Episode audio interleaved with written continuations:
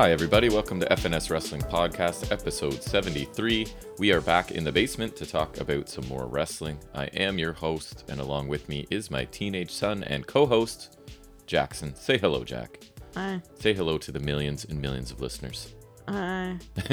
dozens and dozens. Millions. No, millions, not quite. Thousands. Well, we are back for episode 73. We're going to tweak the format again this week, right? Because you didn't seem super interested in watching another episode of Impact. So it's actually not Yeah. happening today. If you're a if you're tuning into this to listen to us break down Impact, we're sort of taking a break from Impact this week. What are we replacing it with? Um, not NXT. No, I'll, I'm going to talk about NXT 2.0 in my any other wrestling business quickly, but what did we replace for a more in-depth review? NXT UK. Right, NXT UK this week. Um, so that's what we're gonna try. We're just gonna see every week. I think we'll definitely do AEW Dynamite, right, and then we'll kind of see what else we feel like watching throughout the week. So this week we Unless thought we we'd try. like stumble on a regular thing. Right, unless we yeah find something we really liked. I mean, I, I don't want to spoil anything, but I enjoyed NXT UK this week. I don't know how you felt Yeah. about it, but we'll get to that, I guess. But anyways, if you're a new listener, welcome. If you're a returning listener, welcome back. If you would like to contact us, I don't know if I've given our contact information out in the past few weeks. It's fnswrestling at gmail.com or fns underscore wrestling underscore podcast on Instagram.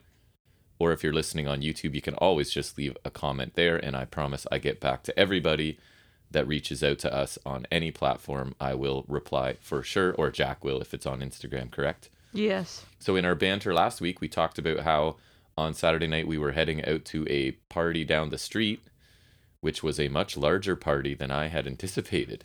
Yeah, I got there and almost instantly regretted it. Oh, oh God, I was telling your mother because she didn't see it how funny it was, and you handled it beautifully. Um, so when we arrived there, you're because I didn't realize how many people would be there. I like my one friend was there, like my good friend was there. But he I didn't even know, like, and he was there. I was like, oh, awesome. And then there's just like everywhere something ridiculous is happening. Like it's just it was all over the place. so when we first showed up, because we showed up a bit late, what were we doing? Recording? Yeah, Yeah, I think we were right. yeah, So we get there. Um, my wife and younger son were already there, and everybody else was already there. So we kind of walk in as the party's in full swing, and Jackson just gets to the foyer of the house because when we walked in, your one good friend was out there, but he was also with a couple kids that aren't exactly your friends, right? So it was like. I don't necessarily want to go out there, but then in the house, it was just teeming with little kids upstairs. So all the adults were downstairs in the basement. There's one room with a bar. which that's not necessarily interesting either. No, of course not. In adults, so you just sat there frozen in the foyer, like deciding between the lesser of like three evils. Right? Do I go outside with my buddy, but two Right. other kids I don't enjoy? Do I stay in here with little kids who are going to annoy me, or head down to the basement with the adults who are adults and lame? Yeah, So it, It was, was- interesting. it's too much. It was a. It was fun. I mean, I stayed too late. You guys left before me. yeah, no I, fair. I, I had to go because mom made me go. yeah, she was really dumb. tired and wanted to get out of there, and I was. I was planning on staying quite late, but I came home. Yeah, I think well, like me too. I was home before you 1.30. Walked home, you know, the mean Yeah. streets of our little town there at 1.30 in the morning. Made it home okay. But anyways, that was fun. Anything else you did exciting this week? Uh, mm, no. No. We got to get you some new shoes. So we're finishing this recording and then heading out to the mall. I got to get your mom. six days until No Way Home. Oh, right. Is that Still, yes. still excited And, about uh, that? On Monday, I'm it's funny gonna- because for a second I went, No Way Home. What company's pay per view is that? And then I clued in. I was like, And, Is that uh, Ring of Honor? No. I think it's on the 13th. I have to shut off social media because I I'm did hear that. avoiding spoilers. Because I think my friend told me that's when the critic reviews are. Right. And like usually they're not supposed to spoil anything, but can't take chances with this I one. heard on the 14th, as of the 14th, people will have seen the movie. yeah, I think think, it was like 13th or 14th. Yeah, I so just heard that today. I'm going off 13th. I think. So you're gonna just stop. You so really, you, Mr. Spoiler, are gonna go off social media for no spoilers. This movie's important. Wow, I guess Wrestling so. spoilers are not the same. Maybe not. Yeah, that's probably. I don't. Wrestling spoilers don't really bother me that much either. like- Sometimes. So I I enjoy wrestling spoilers at some time at some points, but yeah. So I like, and then I'm probably me and my one friend who I, I um, so me and like three friends are Right. gonna go see it on opening day, Yes. and me and my other friend are gonna go, um, on the Sunday after that. So I don't know. For those who don't know, the movie comes out on Friday, so I'm gonna go with a few friends that day. This is and then- Spider Man we're talking about, yes, by the way. a s- new Spider-Man movie, and then on Sunday, me and my friend are gonna go see it a second time. right. And then I successfully tricked my aunt into taking me on the 31st as well. So A lot I, of plotting to get to this three times. I am seeing this three times. I hope it's good. I'm it sure it will most definitely be worth it. Excellent. And if it isn't, then I get to be an idiot. and our plan is to get to the mall and Christmas shop for your mom and get you some new shoes. Your feet keep growing. Maybe get some of those Marvel thingy majiggies. We'll see what there is available. Speaking of which, still got my advent calendar. oh, right. Your Lego Advent calendar. Yeah. And your brother's amazing basketball. Oh, he finally calendar. got a basketball thing He did actually get a basketball related thing in his basketball calendar today. It's it's a Christmas miracle. it is because that's what the third or actually the first unique, second unique one because the others have been three of those keychains that are just different colors. Which I mean, I like those. But Then a whole bunch of non-basketball stuff. Right. And then a Kevin Durant like mini bobblehead or something today. yeah, it looks like yeah, it looks like um those those ones right there that Yeah. you have on the shelf, but That- like smaller. Right. It's pretty much what it looked like. So it's been kind of funny to see what non-basketball related thing he'll get every day in his basketball. And then we alternate calendar. days on a chocolate one. Right. And then we generally give the little trinkets that aren't basketball to our friend who gives them to his daughter. Who's who also is- my geography teacher. That is correct. Yeah. shout out to Mr. Carvasilis on the podcast, right? Yeah. But anyways, uh, I don't know. You want to get into talking about some wrestling? sure. All right. Well, our That first right. our first segment is going to be us talking about what's going on in the world of wrestling in terms of news and rumors.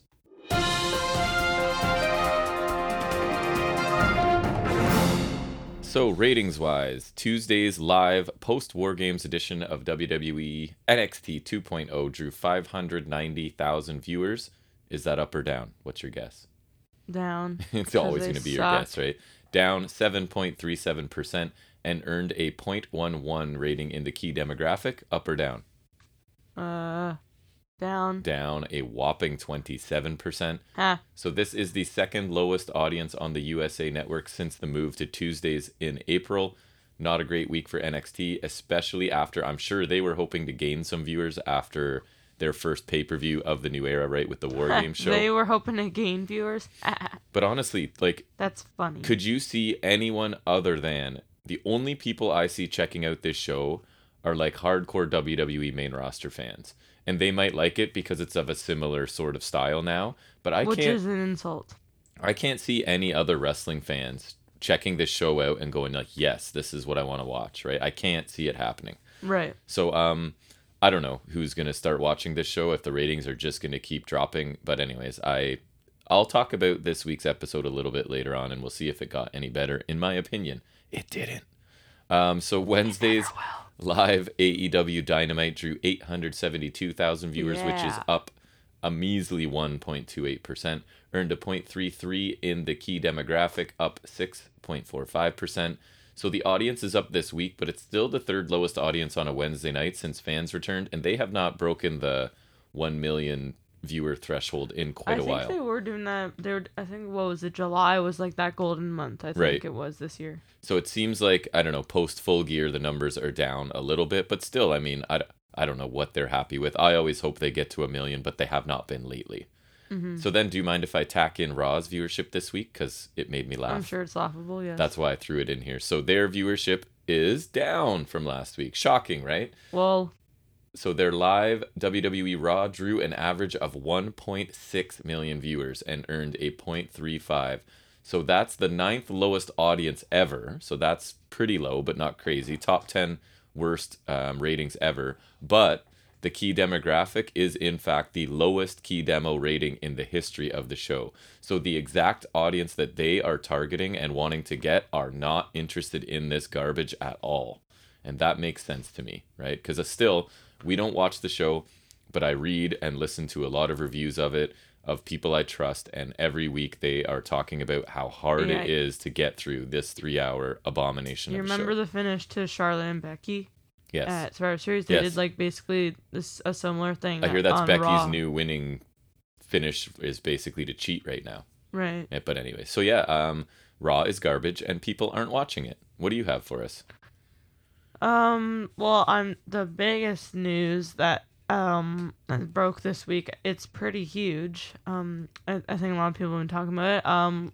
Lash Legend debuted on 205 Live last night Wow. in ring. I will. You know what? I will probably mean- go and find that because I'm very yeah, curious. she beat Amari Miller, and that is because her crappy segment has been scrapped. right, which I said to you was a a bit surprising because that's WWE maybe being a little bit self-aware and realizing that it's really really bad. Or maybe they just really want her to wrestle. Maybe like she could do both, right? It's yeah, because like Miz TV, highlight reel, Exactly. other stuff. But her segments were terrible. I don't think necessarily because of her. I think she has some charisma Eh, I and think stuff. she kind of but sucked. the segments were awful. So uh, I guess marks for them for recognizing it was bad if it really if they really have gotten rid of it.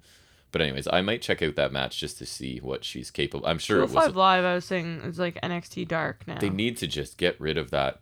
Call it something else, right? Like I don't understand what they're waiting for, but it's not like that brand has any value at all. right. They could just change the name at the drop of a hat and nobody would care or notice, probably. Right? So I'm not sure what they're doing. But, anyways, uh, from the world of Ring of Honor, one of my favorite ROH talents, Shane Taylor, sort of spoke openly about the company. And what have I always said about them? I guess you weren't listening to my when I used to do my solo missions, but I always said, like, I don't know why they're not focusing on Shane Taylor and his group. They're really cool. Shane Taylor can talk. Like I realize they only have an hour of TV, but I would be featuring these guys. So, anyways, uh, he talked about the company not really wanting to market himself or his group. According to him, quote, we are a strong, black, proud group, but we aren't for everybody. There are people who are going to hear what I say and the things that I talk about and take them as negative instead of positive. There's a lot of people who did that when this first started.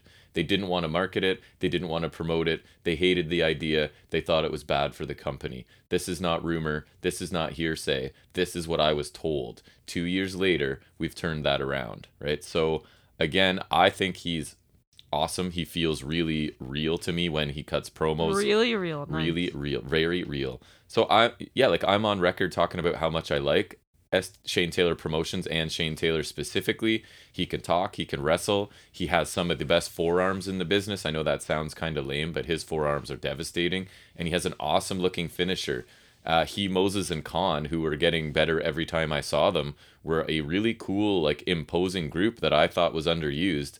And I guess Shane Taylor agrees with me, right? I, I really hope he shows up somewhere that I already watch. And I hope he gets paid by somebody because I think he deserves it. He's awesome. I would love to see him show up.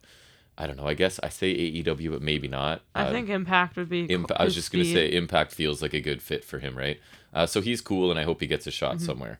Anything else from you? Um, as if we needed more confirmation that he's on his way out, but Johnny Gargano and O'Reilly were seen like, um, and, and Michaels came out to say goodbye after they were like hugging and doing all that Right. stuff, and then also Johnny Gargano's got some new shirts up on W Shop. No, on No, Pro Wrestling Tees. I did see that, but I have a related news item to that. Maybe I Uh-huh. should skip to that one. Yeah. I'll come back to the other one. WWE expects Johnny Gargano and Kyle O'Reilly to return soon. Oh, really? Dave Meltzer noted in the Wrestling Observer newsletter that both men are having children in early 2022, and while neither have signed new deals, WWE is under the impression that they're just taking time off. So it doesn't mean it's true, right? That's WWE's interpretation. So oh, Gar- that's that's cute. Gargano is likely to wait uh, for his wife Candice to give birth in February before he does anything. But Meltzer did add that those in NXT are under the impression that Gargano and O'Reilly will be back. But it's noteworthy because they didn't sign new deals, and the the theory is, at least Meltzer was saying, that those new deals would have included a time time off if they wanted it, right? Like if they said, "We'll sign a new deal, but I don't want to start till So March if they just wanted the time off, Right. they would have still signed. So I still Right. don't think that this is anything confirmed. Obviously, it's just a WWE probably being hopeful, right? That these guys are I coming have back. no uh, faith at all that they would resign. Why would they? Like honestly, exactly? I don't see any reason. Even so, your options are you sign and stay in NXT 2.0, which is garbage by you almost get all accounts. like crap. You don't get to wrestle. Or you go to main roster where it's death for anyone from NXT, whether you're good or not, right? It doesn't matter. You're going to be underused. You're going to be released. You're going to hate it. So I don't know unless it's just sheer like they throw money at these guys and because Candice but is AEW still signed or easily do whatever. the same. Yeah, I don't I don't know what the And especially for O'Reilly, like I think both of them would want to go there, but O'Reilly's also already got friends there, right? right. Like he's, I, I know, I'm almost positive he's close with Fish and Cole, who are Right. there, right? Like, Yep. It- he probably knows like a lot of people and there. if the so. money is at all comparable, how could you stay in Right. WWE? But anyways, anything else for you? Um, and then obviously the real big news of the week was that WWE actually released Jeff Hardy. They did indeed. which came off of the back of him apparently being sent home from a house show after looking uh, rather sluggish. Let's say. sluggish, quote unquote. Yeah. Um, he was reported. This is like I would say take this bit with a grain of salt, but he was reportedly offered rehab and refused, Refused. it. Right. So I don't know how true that is, but that's just the reports. And then apparently the past few weeks have been rough for Jeffrey. And apparently, Matt Hardy released some cryptic tweet suggesting possibly Team Extreme being in AEW or something. I, I would like to think AEW won't touch Jeff Hardy until he right. has People completed some like, sort of oh, rehab. Jeff should be, go to AEW because he's been like he's a legend. He's underused. He's and I hate the whole notion that he's always been being underused in WWE because Right. he's just not. Like his his time was like what I would say nine. I don't know how many years ago it would have been, but like late two thousands, and Yeah. it's just not that anymore. Well, and also, I don't agree with him being underused because if you can't trust this guy to show up sober for a main event, right, right? that's my like, thing. Like obviously, like he, he's he hasn't had many issues up until now for a while, but like it's just so in the past. unpredictable. Right. So at what point does a company go, we can't push you Right, the way and with AEW, like there's so many great talents they could sign. Like they still haven't. I'm surprised they still haven't gone Keith Lee. I'm not sure if he still got his whatever his issues were, but like, and they they'd be far better off snapping up O'Reilly and Gargano if they want to. Yes. And like, I just don't see any practical use for Jeff Hardy. Like, I think Matt Hardy's already doing crap enough. Like, Right. I don't think we need the other Hardy there. And then, if there's even any chance of those issues resurfacing again, Right. Like why they? AEW's not that kind of company. I agree, and I hope that they they And stay strong in I that. think If, it- and if he gets the help he needs, I hope then, he then does, fine. but yeah, me too. Of course. I still always. don't want him in AEW regardless, but like if WWE didn't got rid of him for his issues, what makes you think AEW would take him? Right. Uh, yeah, I'm not. But I'm. I, I, don't think, it's so. definitely surprising, but at the same time, not. And he is still really over. Like at Survivor Series, he was one of the biggest babyface reactions on that show, right? So, I mean, the fans still are interested in this guy. He just needs to figure out what's going on and get. I'm only out. sad about him leaving because now I don't get any more figures of him with face paint. Right, that is true. My last news item is that I'm not the only one not interested in Wrestle House because the post Turning Point Wrestle House 2 Thanksgiving edition that was two hours of Wrestle House drew 48,000 viewers, which I heard was a record low um, since they've been on AXS TV in 2019 and scored a whopping 0.01 in the demographic. Like you can't go lower than that unless they want to go into like thousandths and give them a 0.001 or something. But so yeah, it's almost like an entire two-hour wrestling show full of lame comedy and supernatural shenanigans isn't a good idea. Who could have thought that? Who could have pr-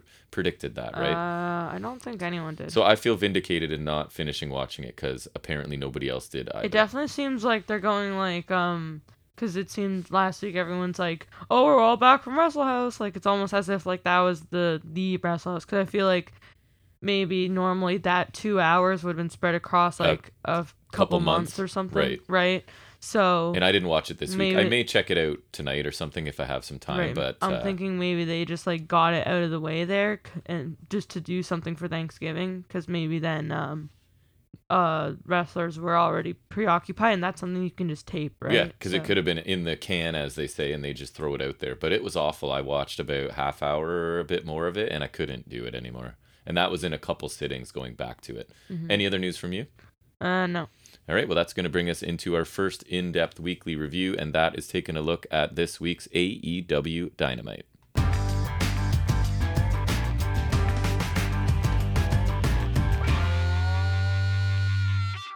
So I was hoping for a bit of a rebound for Dynamite this week because I haven't loved the past two weeks. Not that they still weren't enjoyable, but just by AEW standards, right? I think I was like B minus and B or something. So that's below their average for me. So I was hoping for a rebound this week for it. Mm-hmm. Um, so we open with CM Punk coming sure out, do. but he comes out to MJF's team and gets booed hard, booed hard actually, um, as they are in MJF's hometown of Long Island, Right. New York. Um, and he says Chicago is so much louder. And he says they don't disappoint, unlike MJF. And he has a he reveals he is wearing a Four Pillars of AEW shirt, Yeah. but with Britt Baker replacing MJF. I like that they went as far as to have a T-shirt made with with MJF off of it and Baker Right. in, right? So I thought that was funny. Um, he says he praised Baker because of her accomplishments, but MJF made about other things. Um, he says he challenged MJF to fight, but MJF ran. He says the Islanders beat Iowa, which is like him being QT, and he asks if um he asks MJF if this is what he wants. He says he is taken aback that MJF is their guy, and he isn't mad at them, but he feels sorry for them. He says he thinks MJF and him have to settle this before one of them goes for the AEW title. And he says he has tried to get him in the ring, but MJF has ran. He proposes they settle and doesn't want to see Wardlow or Spears or FTR. He says he wants MJF one on one. He doesn't want him to run like they do in Long Island. Ooh. Uh, he says he wants him versus MJF and he will do it tonight, even though he doesn't think MJF would agree to it. He says if they back MJF, they're all chicken crap. Right. Uh yeah, I think Punk seemed to be having a lot of fun here, right? And I like that AEW embraces the crowd cheering the heel and kind of leans into it, right? Rather than the WWE making excuses for it like they do, like, oh, this is Bizarro World, or do you know what I mean? AEW, I think it's further evidence that AEW assumes their fans have brains, right? Like, we understand MJF's in his hometown. He's still a mega heel, but they're going to cheer for him because he's their guy. And AEW sort of plays into that, where WWE assumes their fans are stupid and try and bend over backwards to explain why these fans aren't following the plan, right? Like they've gone rogue and they're it's bizarro world. Uh, so Punk is basically in this case just treating the crowd as an extension of MJF, right? And he's free to rip them, insult the local sports teams and their town, and make it entertaining for TV. I thought. Um, I mean, maybe a slight criticism is it went a bit longer than I thought it could have. And I thought the first half of it was stronger than the last, but I still enjoyed this overall, especially considering I'm the guy that always wants a match to start out the show, but I thought this was an entertaining segment. Yeah, I thought it was one of the better Punk promos. It was cool how they leaned into MJF's hometown, uh, booing Punk, and almost felt like a bit of heel Punk, which I kind of liked. Yeah.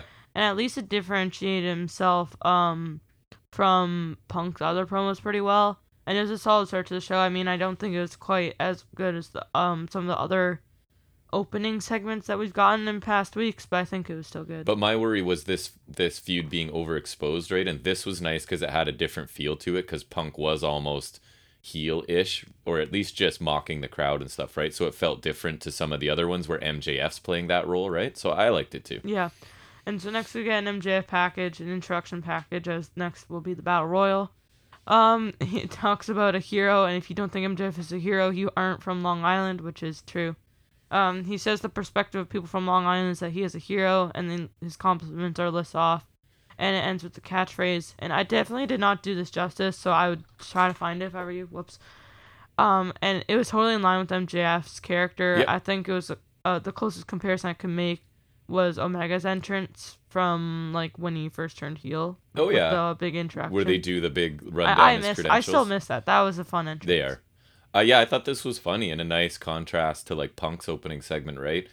I laughed at like because you have this very professional sounding voiceover guy using some of MJF's phrases. Like for me, the one that made me laugh was him calling people mids, right? Which in a professional voiceover just tickled me a little bit. And then like we honestly learn about some of MJF's actual athletic background and some of his credentials, which I thought was a cool touch too, because I like reality in my wrestling. So learning a bit of it because he was what um a highly decorated football player and was there amateur wrestling in there too i forget I but anyways feel like there might have been. so yeah i thought this was a, a pretty cool video and a nice response to punk's live in ring opening Yeah. Um. And then with that leads us right into his en- his entrance for the Dynamite Diamond Battle Royal. Um. And I'm I'm just gonna be covering mostly eliminations and and so the story of this is mjf's going for his third consecutive win in this tournament right or, Or it's battle like royal battle. It's basically like a small battle royal. I think it's like Dynamite dozen. So it's like twelve maybe. that is a dozen Yeah, but I don't know if they actually had twelve. i think it was Um, and then the final two face off in a one-on-one match the the ne- next week, right which will be winter is coming because winter is Winter here. is coming, and hey, you could get an O'Reilly or Gargano because they don't have to wait anything, right? Because their contract ran out. So I'm hoping one or I'm both shows I'm up. almost positive at least Gargano is free because of the Pro Wrestling Tees. I'm not sure about O'Reilly. I I If- feel like his contract's up soon at least. It is, and if you're not released, then your contract's just over. You can go to wherever you want, right. whenever If you you're want. released, then gotta I, wait. there's the Thirty days for NXT. I want to say so. Yeah. Or I think usually, and then yeah, I think 90, days. for main roster. Right, Um, and then I think it's like when, if you just wait it out, then you're it's, it's free over, to go right? because So you completed your contract. They can't hold any power over you. So the first elimination elimination was Wardlow tossing out Lee Moriarty, and then Seidel got eliminated, but I missed who got him. Like Yeah, there was, uh, really this shown. moved I really think it was. Wardlow maybe, but Yeah. because Wardlow's facing Seidel next week for some reason. Right. That would probably make sense then. Uh, Matt Hardy eliminates Jay Lethal, but then Dante Martin takes out Hardy. Uh, Rush and Martin have a standoff, but get taken out by Hobbs and Wardlow respectively, who then have the hoss fight. After a battle between Hobbs and Wardlow, Rush takes out Hobbs. And MJF taunts in the corner to the crowd with Wardlow just standing in front of the Yeah. corner, which was I thought was kind of funny. He's just Yep. like guarding MJF while he's Classic heel. MJF. Um, Rush and Lee Johnson try to eliminate Wardlow, and MJF tosses them all out. Um, so it's kind of like to further tease right. that, right? There's always these little breadcrumbs of Wardlow and MJF, and you're just waiting for it to come to a head, and I really like it. So far, not, but ma- this is just one more thing in the series. Yeah. Um, and then MJF low bridges Kaz out of the match. Um, the and then the final three is MJF and Team Taz's Dante Martin and Ricky Starks hmm until Dante Martin suddenly turns on Starks and eliminates him. What? And Was, I was very confused yeah. by this, but and then uh, it will be MJF versus Dante Martin next week, which I think is a really interesting yeah, me uh, too. match. Yep, And I then Starks so beats up Martin as MJF leaves, and then I, I love this. Um, MJF thinks about coming down. He's kind of like, uh, I don't know, like thinking it through, and then you just see bowls to the ring like super fast. Yes, And he pretends to face off with Starks, and it almost looks real for a second, and then he just like drops down and starts pounding on Martin until CM Punk comes to chase them off. yeah. So teases was like a pretty little bit of faceness in front of his hometown crowd, and then just flips right back to beating a guy that's already down, which makes sense because he's going to be facing him. Ne- is it next week? Yep. Yeah. Uh, so I'm not really a fan of battle royals in general. I find like there's just too many people and nobody can do anything really cool. But A, because it's only a dozen, it's not so crowded. And B, this one moved really quickly, right? So I didn't have much of a problem with it. The li- ring, as I said, was less crowded, and um, so you had people like Seidel at the beginning was actually doing a whole bunch of stuff, right? Which doesn't usually happen in battle royals because there's just no room. I thought you were gonna say it doesn't usually happen for house. No, uh, I assume this will lead to Hardy facing Lethal because it seemed like they were starting something out there, and Martin facing members of Team Taz. Uh, I thought the MJF Which there's not a lot. face tease was funny, but I'm super confused about Team Taz and Dante Martin. Can we talk about this? What's going on here? Yeah, so I'll kind of I'll talk about that match quick, and then I'll kind of get into that. But because I thought this was fine, it was short. It was far from like the large battle royals, which Yeah. I, I kind of prefer, just because like it's more fun when there's more eliminations to be had. Um, AEW, AEW doesn't do many of these battle royals, so I'm okay with them more. Um, and like the Casino Battle Royal is the only one I other one I can think of, which is just a modified Royal Rumble more so. Yeah, Um, I thought MJF accidentally eliminating Wardlow was good, and the finish bit was kind of cool as well. But other than that, nothing super interesting. I don't really get why Martin turned on Team yeah. Taz This is what I already. want I, guess focus on. I'm thinking it's maybe a con by him and Rush. I guess they planned this for the Battle Royal. Really? I just for that? Like I, I guess because that's now he almost now he's in the final two. that's I the guess. only thing I'm seeing, but that's a lot of front end legwork to get I mean, they only signed it what two weeks ago, so Right. it's not like So I, I don't know. I was confused by this. It seems kind of silly that they're pulling a swerve because he literally signed a contract with them, has done nothing with them since, and then the first chance he gets, he turns on them, right? So I and I think Lio Rush is a babyface now, right? So I this almost feels like WWE levels of how fast they've moved through this story, and I feel like they I, don't- skipped steps I with trust them to maybe explain it. That's the only it. Yes, thing me too. that's different. I I I want to see at least how they can explain it. But yeah, I thought this was a nice quick match. Uh, They could have dragged this on, right? And I'm fine with an MJF Dante Martin match out of this. And I'm wondering if like Wardlow could somehow cost MJF the three peat. But I don't know if they're ready to spin off into a because he's still MJF still involved with CM and I don't really see point. the need for the ring other than MJF's cheat code. You right. know? And I think MJF just winning it every year is something that's kind of cool too, Yeah. right? Because I don't think the ring helps Dante Martin at all. I don't all. think it helps anybody. But it's kind of cool. Well, MJF uses it to cheat a lot. No, right? that's what I'm saying. Anybody other than MJF. Right. So I assume MJF wins it again, and I'm I'm fine with that unless they are looking to get the Wardlow Did he situation even do it in moving. 2019? This was the third the Did he one, what? right? This this this was the third one. Yeah, he's the only one that's won it so far. No, but I'm just trying to think if last year was the first or the second. Second, almost positive. Yeah. that he's had the ring two years in a row. Look at me knowing things that you don't in wrestling. What's wrong? Things have the balance of power has shifted, and I know everything now. Let's wait till the next segment. Let's good point. Um, next we get an eight-man tag: Jurassic Express and the Varsity Blondes versus the Acclaimed and 2.0 Yeah, in a frenzied multi-man tag match. that is a fair description. Um, some notables I took from the match were like a big dive over the top onto the pile by Garrison. Pile of humanity. That was a huge dive. He Yeah. he's a really like lanky guy, but he can jump really high. Not quite Dante Um, Martin. the acclaimed but stomp on Pillman in the corner as Jeff Parker of 2.0 is just shouting at him. Right in his like, face, "Ah, right? ah," Yeah. Every time. They're Which. I thought was really funny. Um, a pretty nice single leg drop kick by Parker for two. Uh, another point in the match. A sharp kick to the face to cut off a hot tag for Pillman by Bowens. Yes. Like really sharp. Bowens shot. is good, man. I like him now. We get a sequence where everyone's just hitting something that someone else. True, Uh, we did. And Eddie Kingston comes to take out an interfering Daniel Garcia, and then the finish comes when Caster misses his mic drop elbow and gets caught in the snare trap from Jungle Boy for the win. And after the match, I thought this was kind of odd. Kingston goes backstage, and it's kind of funny. He's yelling a lot, but the it's just not being picked up. Like the sound's Yes. not being picked up. And then Ortiz is trying to calm him down, but then gets embroiled in a brawl when Garcia and 2.0 attack. Yeah, so uh, a lot of stuff going on in this, right? Ortiz I thought, wearing the face paint for some reason. yeah, I thought this was a really fun eight-man tag match. Um, with that, how you described it, that particularly entertaining flurry where everybody did something to somebody, right? I thought that was a really cool um, sequence right before the end. And honestly, the acclaim, acclaimed continue to impress me.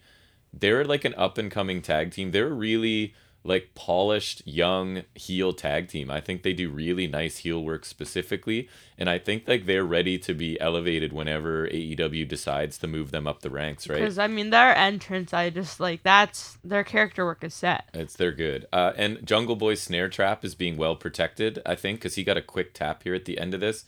The brawl afterward, I thought, made 2.0 look a little bit stronger again, because they're kind of establishing them as not just like comedy, right? They're actually sort of vicious and capable as well. So it likely we're heading towards like a match with Kingston and Santana or an Ortiz, maybe, I sign me up. Oh, which ooh, I'm fine oh, with, Oh, oh, parking lot brawl too. right? So I'd be totally fine That, with that. totally works. Yep. Book it, AEW. Book it. Listen to me now. Book it. Yep.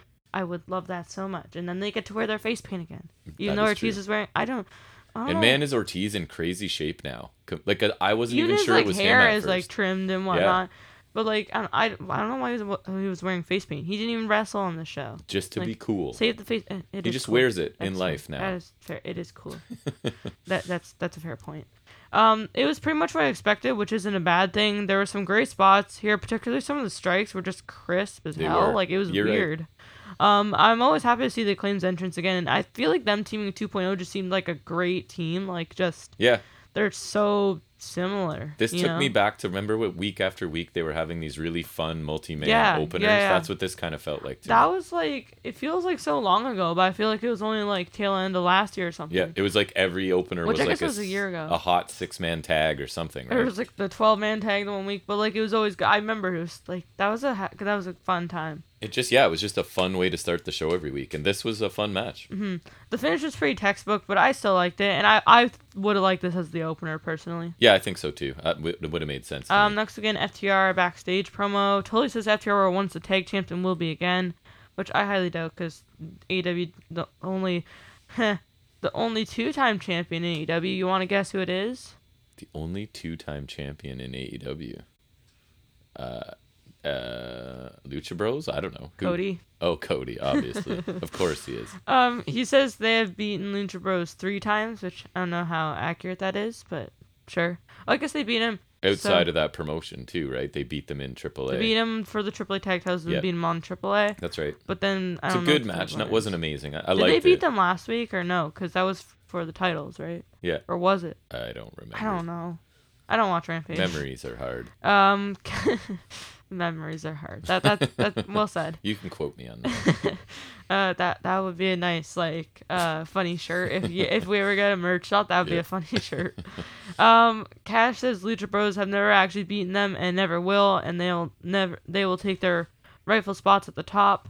Um, Dax says Friday night is the biggest night of their career, and they will be the first ever two-time AEW Tag Team Champions. they will not. They will not. because we saw that match most of I thought it was pretty good, but Yeah. um I thought this was a standard promo. It was fine. I already wanted to see the match no matter how many times I see it. I know you're kind of getting Yeah, like I some fatigue on the as great as been, but like not only does it feel like these guys have been wrestling a lot, but it feels like it's been like they're they've been hitting the spam button. There's the dynamite, there was full gear, there was AAA thingy thing. Yes. There was rampage, there was dynamite and rampage. I don't like it's just too much. Like I think it they're it's great and all, but like like especially some of the normal matches just it's feeling like a bit of a blur. and they have so many tag teams they can use to switch things up, right? It's not like WWE where there's like three actual tag teams. I don't know if it's because it's been a lot on Rampage, but the Lucha Bros tag title run has been like not what I expected. Well, because they just keep defending against the same team so far, right? It'd be nice if they start having a run and defending other like hey,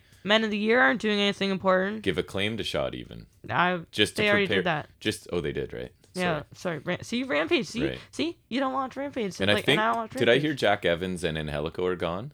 Oh no. I think they are. I could be Uh, wrong. But they should. They were gonna be five-time champs. Something about they didn't renew Evans, and I think and I, I don't. I could. I think I came across But then. Angelico can't do his cool dancing. I know. I enjoy Angelico a lot. Jack Evans, whatever. But Angelico's is cool. almost as good as the acclaim. Anyways, I thought this was a standard promo. It was fine. I'm fine with seeing them wrestle again. You, I- I'm missing Angelico now. Yeah, I know. He's Mm. cool. Yeah, they need to give Men of the Year title shot. Okay, uh, I would even gladly take them as next champions too. Yeah. because that just makes sense. And uh, the fact that they are occupied with other things, let's just say, makes me sad. Yeah, that's coming up. Yes. Um, I thought it was a solid promo from these guys. Um, if this match is made, which it was, I'd rather on Winter's Coming, which is not. Um, but whatever, cause but the feud is feeling a little played out to me, which I don't, which just feels odd, cause it's Lucha Bros and FTR. But Yeah. It just feels played out. I'm always. I, you always know it's going to be a quality match, but it is kind of like we've seen this a lot now, right? So they could probably move on. You're not yeah, I want to say it's like five or six times in the past month or two. yeah, feels about just right. feels. And if it were WWE, I'd be all over them about it. But the fact is, these the match quality here is so much higher that it's, It's, a little a, more forgiving. It's yeah. a less of a concern to me. Yeah, if it was WWE, I'd be like probably straight off, straight up pissed off. But oh yeah, like, because that's their thing right now. Is these feuds linger and they wrestle five, six, seven times in a row, right? or choose partners in a tag match or something dumb. But they are not nearly as good because just because of the style is not what I Mm-hmm. prefer. Um, next we get, um, probably one of my favorite parts of the show, hmm um, which I didn't think I would have been saying, but Mhm. uh, the Young Bucks with Adam Cole, Adamander Cole, versus Adamander, Rocky Romero and Chuck Taylor. Is there like a Charles, a Charles Taylor? There we go. And- Charles the Butler. Taylor, and Rocktholomew. I don't know. Rock Tholomew. Nice. And then you got Nicholas and Matthew Jackson. right. Of course. Uh, is there like a long one for Wheeler Yuta? Uh, no, because Wheeler's not a really a, a normal name. No, it's not. But we could make one up. I'm sure Rock if I were prepared. The Rock Tholomew. That was so quick too. Just that's so weird. Um, but- Rocktholomew. Yes. um, this was a pretty entertaining TV tag. Um, some notables were like there's a early back and forth between Nicholas and Rock Tholomew. um, a suicide dive by Rocky Romero, and then he hits uh gets hit with a wrecking ball dropkick from Matthew. Um, Romero fights back against the Bucks of Youth and makes a tag to Chucky T, who gets a flurry on the Bucks. Matt drapes Chuck from the apron, and Nick says Nick hits a swanton to him, like that move that they usually do. And then they do it in the ring as Yeah, well. Yeah, they did it twice in a row. Uh, Cole decides to pump kick Orange Cassidy after Nick misses a kick on him, which th- I thought that was pretty nice to do. That was Mhm. a nice thing to do. It was. Um, Nick hits a slingshot X Factor to Romero, um, and then misses a moonsault to Chuck and eats defeat. Uh-huh. Oh, that was on the floor, right? Yeah. Yeah. Eat defeat. Yep. Um, Cassidy hits Cole with the kicks of doom until Nick super kicks him. Uh, Matt accidentally gets hit with the cold spray and then a pile driver from Chuck for two. And the finish comes when Matt uh, pump handles Romero into a tombstone position, so then they can hit the Meltzer driver for the win, which I thought was pretty nice. It was a nice one. The super quick attack afterwards. Um, but then the minivan shows up. uh, well, Yuta comes down to, but gets taken too. Panama surrenders to Cassie, and the van, yes, comes out, and Trent is back looking like Thomas Latimer and A smaller Blade, version, but yeah, yeah. shredded with short hair now. Yeah, which looks dumb. Latimer, that's the that's the match I stopped. Bram. I didn't quite get to that on the. Yeah. Trent is- used to have good hair. Hard sh- time. why can't Why I do you remember? keep forgetting? I keep wanting to say turning point, but it's definitely I can't remember hard times too. and for some NWA turning point. It's Um, weird. but yeah, so he just looks kind of weird. But Trent is back. He spears the crap out of Cutler and then He takes does. out uh, Matt too. Takes out Cole and Nick, and uh, he hit Nick with the half and half suplex. Um, what do you think of the match? I thought it was a really, really entertaining, fast-paced tag match. Um, I'm sorry, Chuck Taylor, but you look like a really boring wrestler, right? But he almost always impresses me because he's just kind of this bigger, bland-looking guy. He's not in great shape, but he's so smooth in the ring. I thought Rocky Romero looked really good too, especially near the end of this. And I mean, obviously, there was no chance that Romero and Taylor are winning this match, but I still you think found it Romero could join the best friends, like t- just Taylor and Trent, and they could be the Roppongi friends. Roppongi friends. I thought like a really strong TV tag match and a nice Meltzer driver to win because sometimes They don't use that a lot. It's been a lot of BTE triggers. I feel like and sometimes it doesn't look like Nick is adding any impact. this one the, was this nice. one did. Yeah, I agree. I forgot to mention that, but yeah, this one was nicer than usual. the post match stuff was more of the usual beatdown things, but at least it led to a return of a guy that I'm happy to see back because Trent he's is been out for too long. he's been out a really like I feel like he was back for like a little bit, and then he was just gone again. and he looks great. Um, and they looked he looked good here taking out the elite, which is a strong return for him. Again, I don't. This feud is a little bit like Trent the Young Beretta. Bucks stepping back a lot to face this group. That's fair though. They've been on like Yeah. a tear for the past year. But the matches coming out of it should be really good, and I've thought Mm-hmm. this one was. Um, I thought it was yeah a really good match. Um, some cool spots and sequences. There were a couple times I thought Chaos might actually win. There's some nice near falls. Silly boy. Um, um, I kind of like that they use the uh, Meltzer driver because I feel like we haven't seen that in a while. And I was actually kind of hoping in the back of my mind, I was like, oh, it'd be kind of cool if Trent returned because Romero and Taylor are both like were or are both partners of Trent, and then he actually did. So I thought that was kind of cool because I didn't really think he actually would. So that's nice, and because he is, I I think he's the best best friend. Uh, yeah, he's probably my like he's he's kind of boring personality wise and stuff, but he's pretty awesome in the ring. yeah, he's Yeah. the best of the best friends. The bestest friend, would you say? yes, he's the bestest friend. There you go. I would like him and Taylor maybe just to have like a one-off tag title shot even because I, I always thought they were pretty a good tag team. they are. Parking lot sure. brawl still holds up. Great match. Yep. Um, next we get a Ruby Soho interview. Yeah. Um, and if you want to make things better, you know what you can do. You can interject Bunny and Penelope Ford. You sure can. um, Bunny says Rose promised her and Ford title shots when she wins the tournament. Um, so them and Nyla will face Soho and two people on Rampage. They mock Soho for having no friends, who stupidly tries to attack them and then gets blindsided by Nyla Rose. Um, this is fine. Kind of an odd alliance, but I think it. I think of it as a much, much lesser version of the Morrissey Moose thing from Impact. right, where they're just it's a working relationship, not friends. Oh, I think this one's not really gonna come to fruition. Right. Oh, maybe. Yeah, that one didn't very long either. I thought it felt kind of lazy, like a lazy way to get Nyla and Bunny and Penelope on a team. Um, and Pete Bunny and Penelope in this, for me, this is insulting. I apologize to them, but it felt to me like they were auditioning for NXT at this point, like 2.0, with just how I don't know something about the over the top or the way they did it. I didn't really like it. Um, and I'm gonna make a general thing. I think. Ruby Soho has been kind of underwhelming for me since she arrived, right? She hasn't. I think she had that good match with Statlander. Like I like that match. me too. Then But she hasn't stood out really in any aspect to me. Like character wise, promo wise, in ring's been solid, but nothing like they like um, like they hyped her coming, right? Like I don't know. She's been kind of underwhelming for me. She's been solid, but like nothing more than that. So this. I didn't really love this segment. It seemed like they just wanted to throw something together, so they did. yeah, that is what they did. Yeah. Uh, next we get a Sammy Guevara interview on the stage. Um, Tony says yes, Guevara is still a TNT champion. He has met everyone in his open challenge. Who has he not met? Let's see who's coming out. Oh my All god! in black. It is Cody Rhodes. What a surprise! He gets booed very much. Very he much. says he didn't want to blindside Sammy, and he says on Christmas Day, of course, on Christmas Day, because wait, on Christmas it's a Day, gift to all of us to see Cody. Christmas it's Day the is a Saturday. I'm all. confused. Does he mean Christmas Eve? Because that'd be Rampage. Yeah, I guess. I don't know. And maybe just- Cody's just dumb. Um, his open challenge has been filled as he is facing Cody. Woohoo! Yep. Yeah.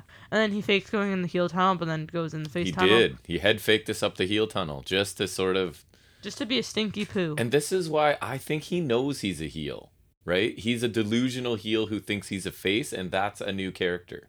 I he's, feel like he's a reverse heel. he he knows it, right? But he his character is delusional Right. about it, or yeah, something. I don't know. being, Or like either his character's delusional or his character's doing it on purpose. Like he knows he's a heel, so he's not being healed to be a heel. You're wearing all black. You're challenging a baby face. You tease going up the heel tunnel. Like it's all sort of. I do like the, the separate tunnels now because it leads for stuff like this. and just teasing the fans like that is a heel move, right? So it's kind of this like like we've talked about it like this meta heel character. It's kind of interesting. Mm-hmm. But I, I yeah, I like the whole like reverse heel thing. And then Ethan Page laughs like kind of a cackle or something Up in the upper deck Up, uh, somewhere. up in the stands, and says, of course, Cody gets the title match and skips the line. Right. He says he had to jump through hoops and uh, to get a shot, and there's no open challenge, but he might get a shot quicker if he was an ass kissing EVP. Right. Boom, roasted. Because he's in the top five, right? And can't get a shot. And then he decides to make things worse. He says Dan Lambert got him a shot, and Dan Lambert is coming back. Yeah, that I wasn't thrilled. Woo-hoo-hoo. I mean, if Dan, Dan Lambert comes alone, I'm less concerned. No, because I don't even want him to come back at all, because that'll probably mean his MMA meatheads come back. And these two can speak for themselves. they sure can. Uh, Scorpio Sky says Sammy faces everyone except the guys in the top five, and he says Tony should give um, Sammy balls instead of an interview, and Sammy should step up to the plate and actually be a fighting champion. Yeah, I like their interruption, uh, and I think they did a good job. They're both good talkers, especially Ethan Page. He's top notch. But I don't know how.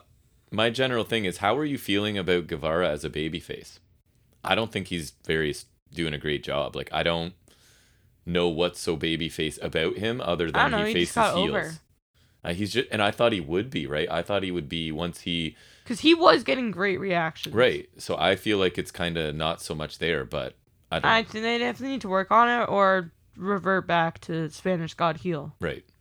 Um, but I thought this was fine. Cody coming in was random. I don't really want him to face Guevara, but I can hope that he puts Guevara over and then turns heel Yes, fully. that would be a quality win for Guevara for sure. I swear to God, if he becomes a three-time TNT champion before anybody else has won a title twice, I will lose my crap. I heard someone describe Cody, and I apologize because I don't know who it was on another podcast, I think, where they said, and I think it's perfect, that Cody believes that he is like a generational talent. Like he's not. no, but he's Omega. not. Omega is the Right. generational talent. Like he's kind of at that level, right? Like he's a he's a Roman Reigns or he's a whatever, and he's not, right? Like unfortunately, he's just not. Um, but he believes he is, and he wants to present himself as though he is, and he Even is though not. he's literally being upstaged by one of the other EVPs. Right. Maybe all of the other EVPs. right? Not a Bucks generational. are a generational tag team. Um, I would They like are. Guevara to also face Scorpio Sky because he already did take on Page, and I think Scorpio Sky is good too. He but is. just give them the tag titles already. God damn it. um, I am not at all thrilled about Dan Lambert returning. I thought American Top Team was gone, and that old geezer was also gone, but Nope. not gone, I guess. So He gets heat, yay. so they'll bring him back. I just hope he comes alone it. I and hope. tones it down a tiny I hope bit. he actually goes away. Yeah. Um, next we get a Jade Cargill Thunder Rosa package. Uh, Rosa says Cargill's corrupted by money, and Cargill says they get paid by the match.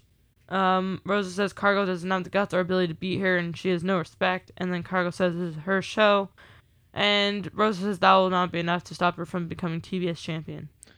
Yeah, I thought this was like kind of the standard thing they've done for a lot of these tournament matches. I thought it was good enough, but it leads me to wonder, right? Where do they go with this? Because I feel like Thunder Rosa is the stronger competitor and whatever, and should probably But win. Cargill's been undefeated. I feel like this whole thing is for Cargill to get this championship. So I, if the plan is to have Cargill somehow beat Rosa, I'm wondering what that looks like. And I think it would have to be shenanigans, hopefully, to keep Thunder Rosa looking strong. Because I she's really think Rosa should win the tournament actually, because I feel like You that's do. just better for her. Like I don't know, I feel like Cargill's good and all, but like I I just, just don't feel think like she's that polished. this. She's not, but I think this is like a secondary title, and I think Thunder Rosa's at the top tier title level. yeah, but I Cargill's don't think anyone's beating Baker anytime soon. So I think this is maybe like a could be true. an occup thing a thing to keep her occupied. Perhaps I I see them as uh, the two You could be right. leading contenders. I would personally rather Rosa because I think that just results in better title matches moving forward. It and then would.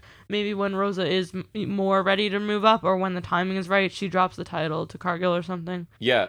'Cause this I don't I don't see it being too long. I could see her getting in a decent reign before going up to Baker. this match interests me a little bit only because you have really experienced and polished Thunder Rosa taking on really inexperienced And and, it's the first one where it's really Jade hard to tell who's winning. yeah. you're right? Like I feel like most of the time it's like fairly easy to tell. Like Soho, Rose, Nyla Rose, it'll be like it. That's Soho, right? Like yes. most of the matches has been pretty easy to tell. And Jade's been really protected and is undefeated, and there's all this talk about how she has to be rookie of the year, right? And stuff like that. So it seems like they want to keep that image going. So I, I don't know where they're going with this either, but I'm kind of interested just to see. Like, I'm not sure it's going to be a great match, but I'm interested to see what Thunder Rosa can get out of Jade, right? Because I don't think Jade's ready for really long matches at this point, but we'll right, find which out. is maybe why I'm thinking that she do- she shouldn't really win the title because I feel like title matches like she'll have to like she she might that might be too much exposure Yeah. too soon. Perhaps It depends what their vision of this title is, right? Like, I, I don't know. I think And it it also depends on how way. good Cargill is, because I haven't seen like a ton of her lately, Right. other than the tournament. So maybe I'm a little off the mark. I don't know. We'll yeah, see. we'll find out. Um, I thought it was a solid back and forth package, but it, it wasn't anything amazing, but it, it was solid. And then next to come the Jamie Hayter versus the world's greatest female wrestler hat. Just kidding, Riho. We are not big Riho fans on here. I do you not less agree. than I, but It's hard to we believe. have some issues with it's hard to believe she gets trained by Kenny Omega. Kenny Omega loves her, Yeah. not like romantically, but like as a per- well, maybe, but as a per- as a performer at least. Yeah, I mean, if But it, this if, is where- if it was NXT, this is where Omega and I disagree. Although I, I, I do have some praise for her after yeah. this, so go ahead when, and talk when, like, respect where it's due, but. Right. when it's not due, I will not.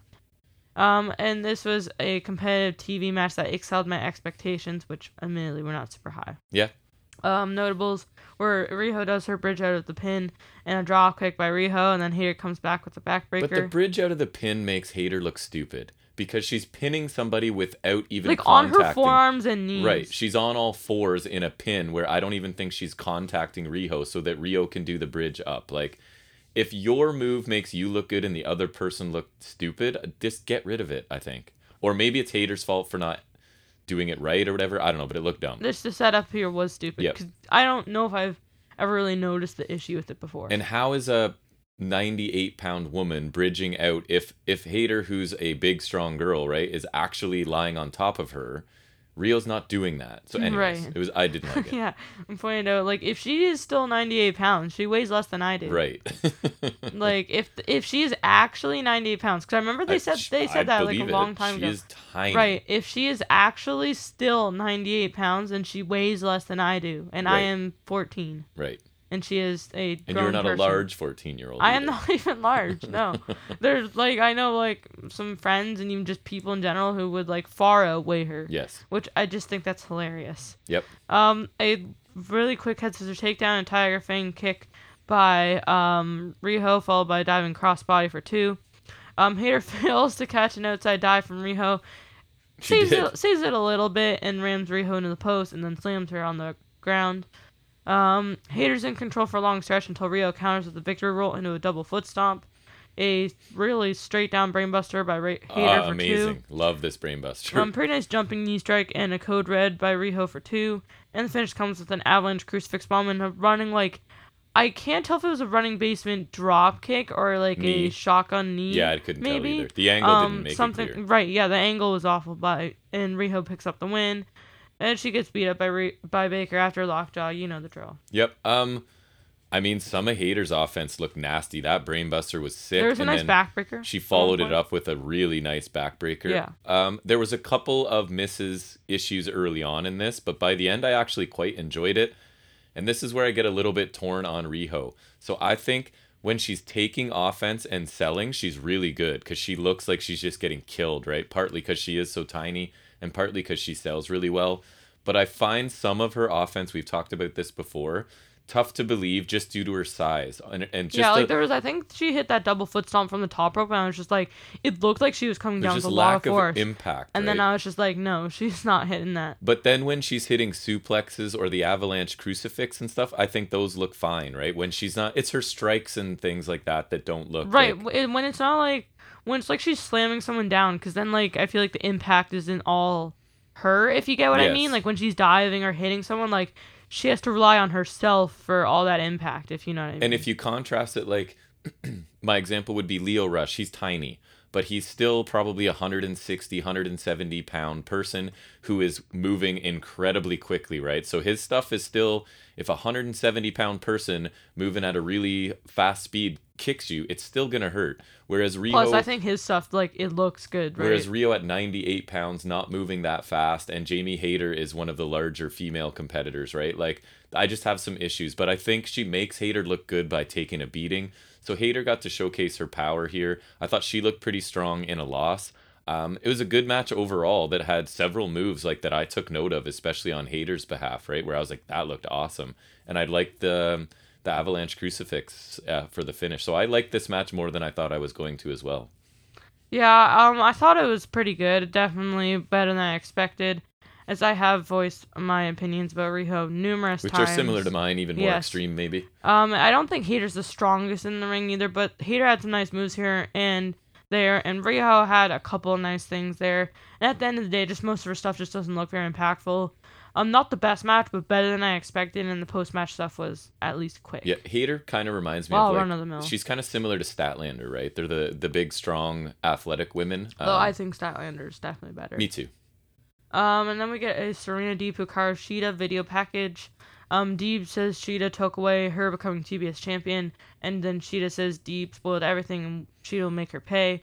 Deeb says if Shida thinks the steel chair attack on her leg was bad, she should think again because she has a thousand ways to hurt Shida, which I thought was a very nice ending line. Me too. I like this a lot. It was really brief, but I want another match between these two, and the simple story that they're telling really works for me.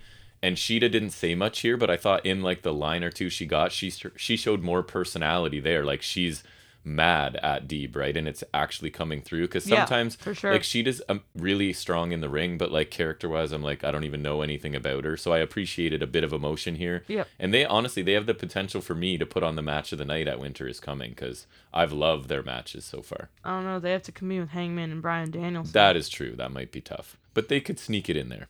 They, they could they could. I mean, I would have thought MJF, um, Darby Allin would have been the best. at Remember when I Bulgaria, thought right? Deeb was so boring, and now I'm like, she is fantastic. Even as a heel, I think she works well. Mhm. She's so I even good. liked her when she was starting as a babyface, like when she was the NWA Women's Champion, because Yep. then that got her on TV a bit, right? She's cool. Um, but I thought it was a short, very nice segment. This feud has been great so far. I thought both of them spoke pretty well. A little out of nowhere, but this rematch adds a lot to next week's next week's card. Um, I wish there was some sort of stipulation, even if it was no DQ or maybe even a submission match. Dare I say? Like I they like could do that, work. yeah. Um, I think that's a missed opportunity to bring in a submission match to AEW, honestly. But I think I'm I'm open to a third match regardless. Me too. Next, we get Varsity City Blonde's interview on the stage. Basically, the lights go out, and the Malachi Black miss Julia Hart. Yeah, I wasn't a huge fan of this. Only Apparently, um, Julia Hart's Yeah. seven-year-old sister called her crying because Malachi Black missed her. That's so funny. I- I'm not a huge fan of this, only because they should have something better for Malachi Black to do than enter a program. I'm hoping a very short program with the Varsity Blondes. A- again, it's just another booking decision I haven't loved since Full Gear. It's just like, uh, we don't have anything major for this guy to do, so I guess he can do this and work his way through them. I don't know. It feels like a major step back for Malachi. Is it random? Has he interacted with them before?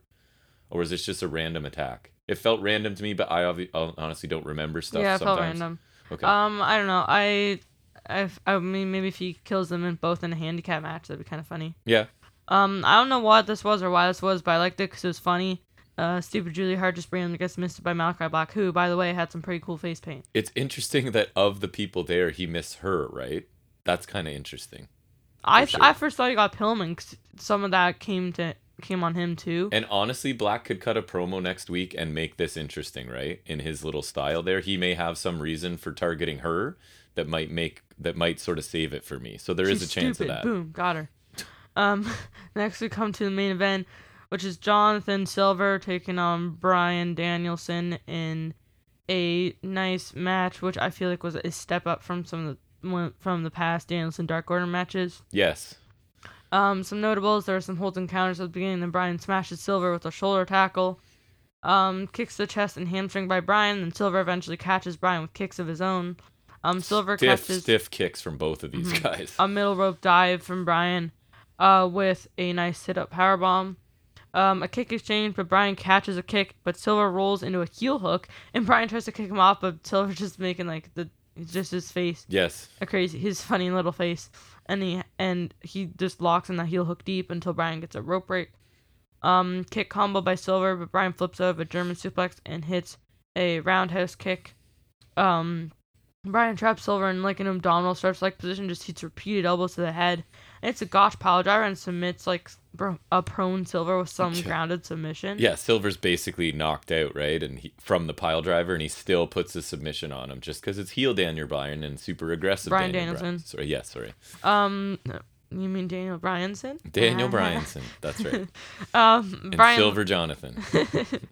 Silver Jonathan. That, that kind of works. Yep. Um, uh, Bryan lists off the Dark Order members whose heads he kicks in and realizes he didn't actually do that to Silver and Right. proceeds to do so until Hangman makes a save and they have a brief brawl until Bryan retreats. And he says he'll stomp the cowboy stuff out of Bryan. Yeah, I like that he was like, "Oh yeah, I didn't kick his head in, and even though I knocked him out with a pile driver, I'm gonna go do it anyways." So right. I thought this was a very good match. I maybe I expected a little better, but I still really enjoyed it. And, and again, it, the result was never in doubt here, right? So it's kind of tough. You've got your main event, and everybody knows who's winning.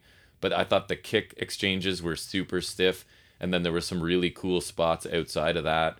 Um, it wasn't a, like a top-notch Dynamite main event, but I still really enjoyed it. Yeah, I thought it was a pretty nice main event. I feel like it was more competitive than the other ones. I feel like it, it showed a bit in the fact that it was a main event slot as opposed to the opener or something else. And Bryan keeps impressing as a as a heel, right? Like mm-hmm. he's it's funny how good he can be as he's just sort of slightly tweaked this I'm here to fight people and he's tweaked it from being like a Just take on all comers baby face to like an aggressive mean heel and it's working really well. Uh, Silver got another great showing here, and they had some nice exchanges. And Bryan got another strong victory. I liked a brief brawl between Hang- him and Hangman again, Yep. keeping the real fight for the match. Yeah, that's right. And I thought it was a good way to cap off the show. Um, so what would you give the show overall, Uh, I thought this episode was better than the past two weeks, but still like a level below some of the stronger episodes. So wrestling wise, I thought this show was pretty good. Right, the opening battle royal was quick and fine for me, and then I enjoyed every other match on the show with the women's kind of over delivering, a couple really fun tag matches, and then um, a really solid main event. So. The segments seemed to be pretty short this week. I didn't think there was anything super important outside of maybe Punk's start to the show where he was kind of working off of the pro MJF crowd. I thought was fun. Everything else did its job, and I didn't really complain about anything. So I'm gonna give this show a very solid B, close to a B plus for me this week.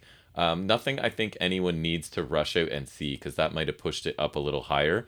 But I thought a, a good show overall, right? Still below like the super awesome episodes of Dynamite, but I enjoyed this show. Um, yeah, so I thought the Battle Royal was fine. Nothing interested me much other than the finish. And then the main event was pretty strong.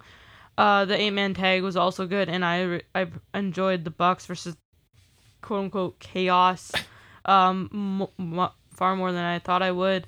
Uh, Hayter versus Riho exceeded my expectations, but it was just fine. And as far as segments go, the opening segment was good, and other but other show segments have been better. Um, the Deeb Shida package was good as well, and nothing else really stood out to Right. me. I guess the Malakai Black thing is kind of funny. Um, but overall, a solid show. I would give it like a B plus because nothing like terrible. No, I, I agree. I was close to a B plus as well. So a good show this week, I thought. All right, so let's uh, get into talking about some trivia in the segment that we call "Off the Top of His Head."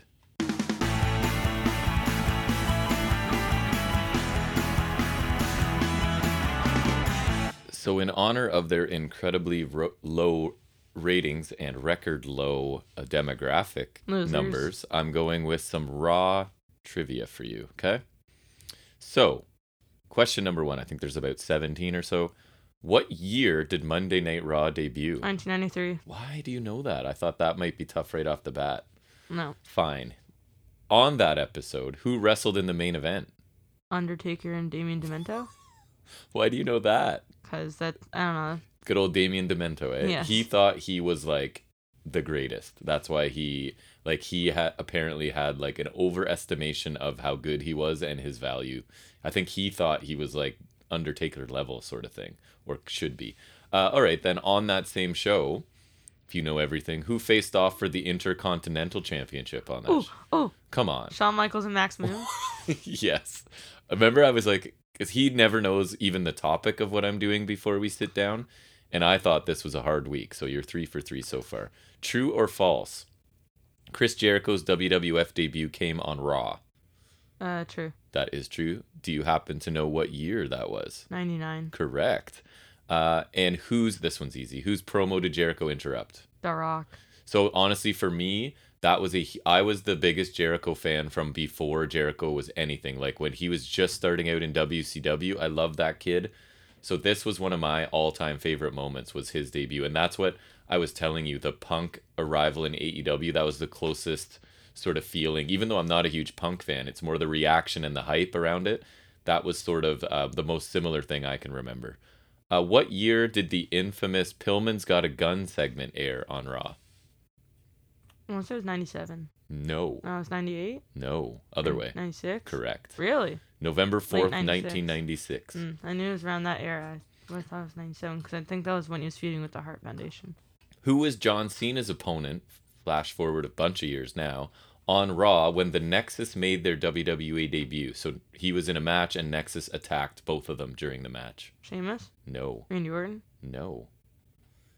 A guy I just mentioned who's in AEW now. Chris Jericho, No, CM Punk. correct. CM Punk. What year did CM Punk, speaking of him, infamous pipe bomb take place on Raw? 2011. 2011 is correct. Uh, the pipe bomb promo came after John Cena's match against who? R-Truth. What? I was like, that one's impossible. I should have moved it to the end. Why do you know he was facing R-Truth? 2K Showcase, baby. Oh, is that right? Video games. I think it was even a tables match. There too. is value in video games. you can answer trivia questions on a random podcast, people. yes. So play those video games. the off chance that the topic comes up. Well, first of all, you'd have to remember it. I could still play the game and not remember that detail. But anyways, uh, who did Roman Reigns beat on Raw in 2015 to become the new WWE champion? Sheamus.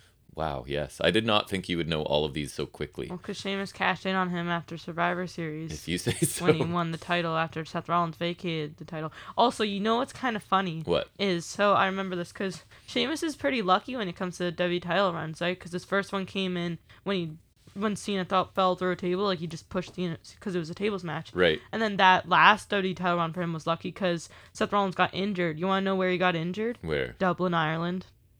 Ooh. Funny. Shawn Michaels and John Cena put on arguably the greatest match in Raw history. What year did the match take place? 2006? Mm. 2007. Which is your answer? 2007. 2007 is correct. You just remembered? Yeah. Yeah, on my sister's I birthday. it was in like London or something. oh, yeah? It was one of those Raws. That I detail I don't have.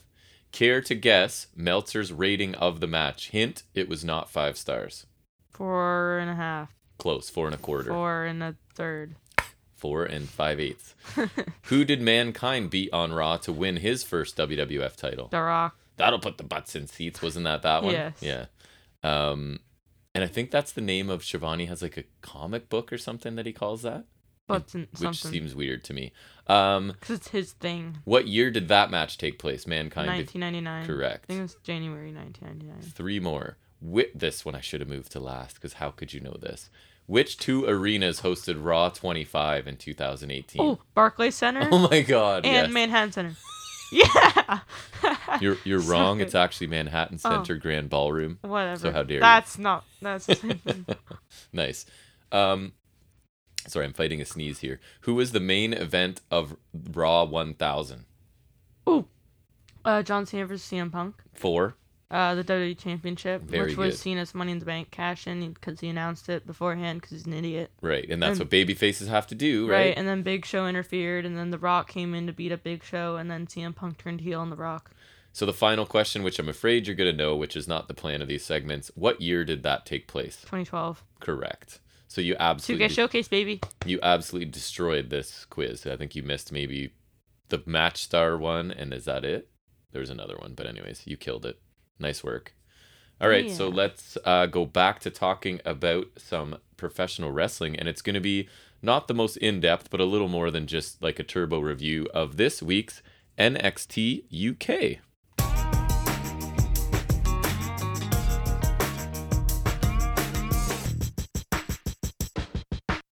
So it's I've been sort of kind of checking out NXT UK, not entire episodes sometimes, but sort of checking back in with it and you not at all, right? So you're kind of Mm, no. coming in with some fairly fresh eyes to this. So I think it started with a recap package focusing on the main event tonight, which is Mustache Mountain taking on Pretty Deadly for the NXT UK Tag Team Championships. And yeah, they when- use. I feel like they have would have more TV title changes because they don't really get their own takeovers anymore. I think they had like. no, they don't. You're right. Total over like the course of a few years. Right. I think one of them was canceled, and then, um, they, I guess like there was also Walter Dragunov on like Yes. the the main takeover. I guess they they sometimes get a spotlight on there. They do. So when the show starts, the opening match, we're straight into it with Blair Davenport taking on FKB Amelia. Priestley. Yes, right. Taking on Emilia McKenzie. What'd you think of Blair. Davenport's appearance now with She her just hair, looks so weird. the two tone hair and stuff? Yeah. She looks dumb. I'm not a huge fan, but maybe it's part of the character. I don't know.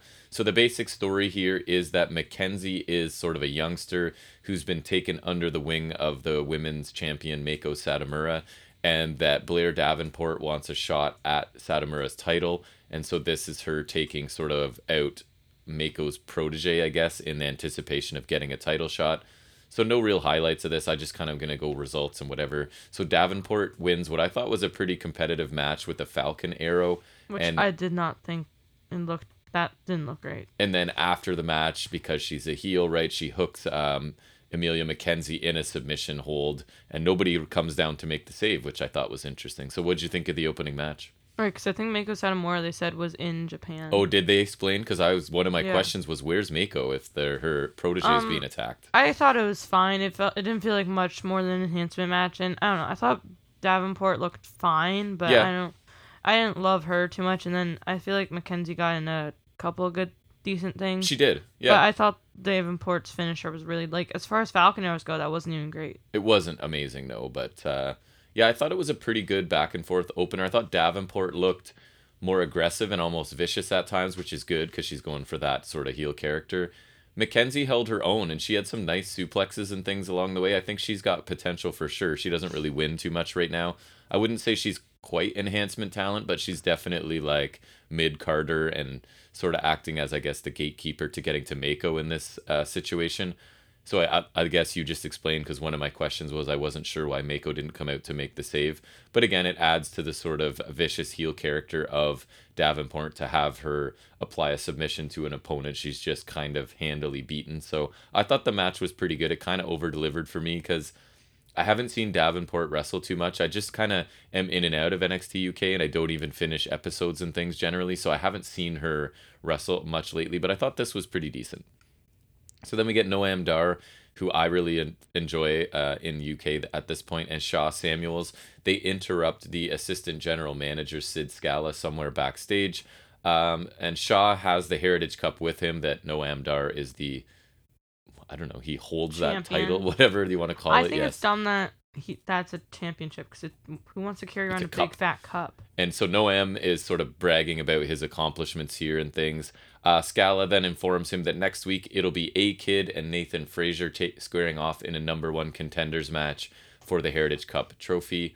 Um, I thought this was fine, right? I find Dar's character to be really entertaining, and an A Kid uh, Nathan Frazer match should be good because both those guys are. It's going to be very different styles, but it should be an interesting match. I don't know. Did you have thoughts on this little promo? Um, I don't know. I thought Noam Dar was pretty good. I guess. Yeah, he's Uh, fun. Sha Samuels just I don't know. He was kind of there. Noam Dar usually does like um, a sit down interview segment that I find quite entertaining. Usually, he's um, he's not forcing the comedy, but he's kind of just naturally funny, which I which I quite like. Uh, we then get a recap package for last week's Ilya Dragunov Rampage Brown title match. So basically, an enzuigiri from Dragunov sort of injured Brown to the point where he couldn't Which I thought was continue. weird. and we're shown Rampage uh, as he's being taken out on a stretcher, sort of flipping off the cameras. So I assume that this was just a storyline injury, but it almost seems strange, right, to have a such a standard wrestling move that so many people hit taking him out and having him be sort of stretchered off. So there was part of me that was like, was it real? And this is them sort of covering for it, or was it storyline? But if it is storyline, I kind of like it. It's it's different, right? It's a unique move, a little bit risky because you basically had a no finish in a championship main event, but kind of a different take on doing something like this. What did you think of this idea? Um, I thought it was okay, but it's just really weird because I just I don't see an an enzuigiri of all the kicks that exist. I don't see that Yeah. being the one to take out someone. So that's why I'm wondering, did he actually catch him with it? And like he was, they did have to stop it. Do you want to try and fact it check didn't even look like while if you're it, typing that it looked um super like impactful. And though. Sha was doing a good job of looking like he was sort of spaced out and out of it a little bit on the cart. So I, Rampage Brown, sorry, what did I say? Sha. Oh, Sha Samuels. Wow, I'm flashing back to the previous. Yeah, Rampage Brown, who Rampage Brown is actually a lot better than I thought he was. He's a he's a, like a legitimate contender. I don't know if he'll ever get a title run, but he's a legit contender kind of guy. So yeah, I'm not sure if this was legit or storyline, but I thought it's an interesting sort of story to tell regardless. Uh, so then Xia Brookside, she's mad about her loss to Meiko Satomura last week, and she's a moany, complainy, whiny girl. That's sort of her character right now. Um, her excuse is that she was basically only given one week to prepare for her match against Meiko. What did you think of Xia Brookside? I don't think you've thought- seen her since heel turn. Is she heel? She is heel now, yes. Oh, she just looked like a whiny child. I Which is her character, right? Oh, So that's what I said. She's certainly annoying, so I guess that's what she's going for. Then she's being an effective heel. I did watch the match with Meiko, and I thought it was pretty good. She she had a good showing there. I'm not a huge Xia Brookside fan, but um, she is playing this whiny, annoying, kind of entitled young uh, heel pretty well, I think. hmm So one of our favorites, Jordan Devlin, he comes to the ring in street clothes to talk to us. He points out that he was the longest reigning cruiserweight champion in WWE history. He I agree with that. I was literally saying he's still the real champion. he brags some more and talks about being the ace and that there's only one thing left for him to do and that's take the NXT UK championship. He specifically calls Dragunov to come out. Dragunov obliges, he appears with the belt and gets in the ring with Devlin. Dragunov says that where he comes from, they don't talk so much, and that if Devlin wants a shot, why doesn't he just ask for it? Devlin says he won't get knocked out or quit, sort of referring to the other matches that um, Dragunov's had lately, Sha Samuels, and I forget whoever tapped out most recently. Rampage Brown. Or sorry, Rampage Brown. Oh boy, that's my new Rachel Green. Like when I talk about Chelsea Green, I Oh just my don't God. even know I'm saying it anymore. Um, Devlin goes on to say he'll only need one chance to end Dragunov's career and take the title at the same time. Dragunov says doesn't matter. He's not going to be intimidated or scared of Devlin. He's prepared for everything. Devlin then wraps up sort of by saying that he hopes Dragunov's wife and son understand why they'll have to take care of Dragunov after his match with Devlin. Ooh, we mentioned family. Right, and specifically mentioning no-no. the child, I think, is a step too far for Dragunov, so he attacks and they brawl and they are separated. What did you think of this? Which um the referees were certainly prepared for that one. They were. Um, I thought it was pretty good. I think I love Devlin. He's probably like my favorite guy on the brand. Considering I don't know a ton of them, but like I think he's just awesome. I He is awesome. still wish he was Dragunov's like awesome if too. it wasn't 2.0'd, I would love him in NXT. Honestly, I would like he. I think he's just great. I think he's. I think he's I like wasted. that 2.0 became a verb there. 2.0. right. Nice. I I said at the beginning I was surprised NXT UK hasn't been 2.0. Right, no, they have not yet. In Yeah. fact, I feel like they're going the other way a little bit, which yeah, is I think. Well, I think because Vince just does not give a crap about the show, so that's no almost an advantage. Right, it is because it Right. used to be that was the case with NXT. Right. Um, and I think like um Devlin's just wasted anywhere in WWE because like even if UK's good, it's such a small platform It for is. him, right? And then NXT's just gone to the crapper. And if they're not getting die on main roster. Right, like if they're not getting NXT UK pay per views regularly to showcase him, because he is amazing. Right. So like I I think like even as like the show's not terrible or anything, but I just think it it, it is a bit of a waste for Devlin in my opinion. But like, um, I thought he was really nice here. I think Dragunov like I thought he was pretty good in promos in NXT. I think I think this one was still good. I just don't think it was as great. Right, I, I like this a lot. I think this is a, for me, a simple, realistic build. Right, between a guy, two guys who both think they're the best, and I, I love the simple storyline here. You've got Devlin being the heel. Of course, he's to make things personal and try and push Dragunov's buttons as much as he can, and he's successful. I thought this was a really solid segment to help build what should be an awesome match, right? Like, um, Mhm. when is the match happening? Did they say? Uh, I don't. I, I didn't don't catch think. it. I don't think they've confirmed it yet, but yeah, it should be a very interesting match. We then turn to Amal, who's the first French, I think, is her thing. Female uh, French, at least, because there's. La Resistance and whatnot. right. Um, but I don't. Rene Dupre. But was he Canadian? Are they are they trying to say that she's the first one from France?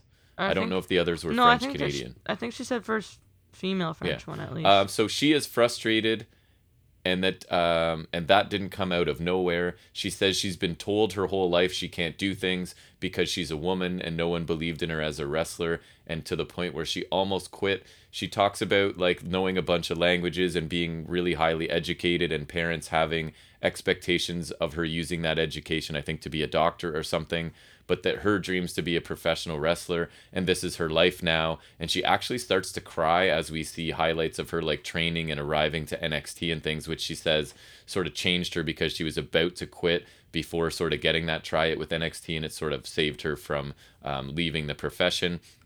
So she sort of ends just by saying that she is Amal and she is hope. What did you think of this? This was a change Um, for her I think. I thought I thought it was kind of interesting. It, it was weird because it first came off as heel, but then definitely went the other direction for me. Um, I thought it was kind of cool. It, it was pretty realistic, so I can at least appreciate Yeah. that. Um, but I I I I just I want to see more of her first. I don't know this.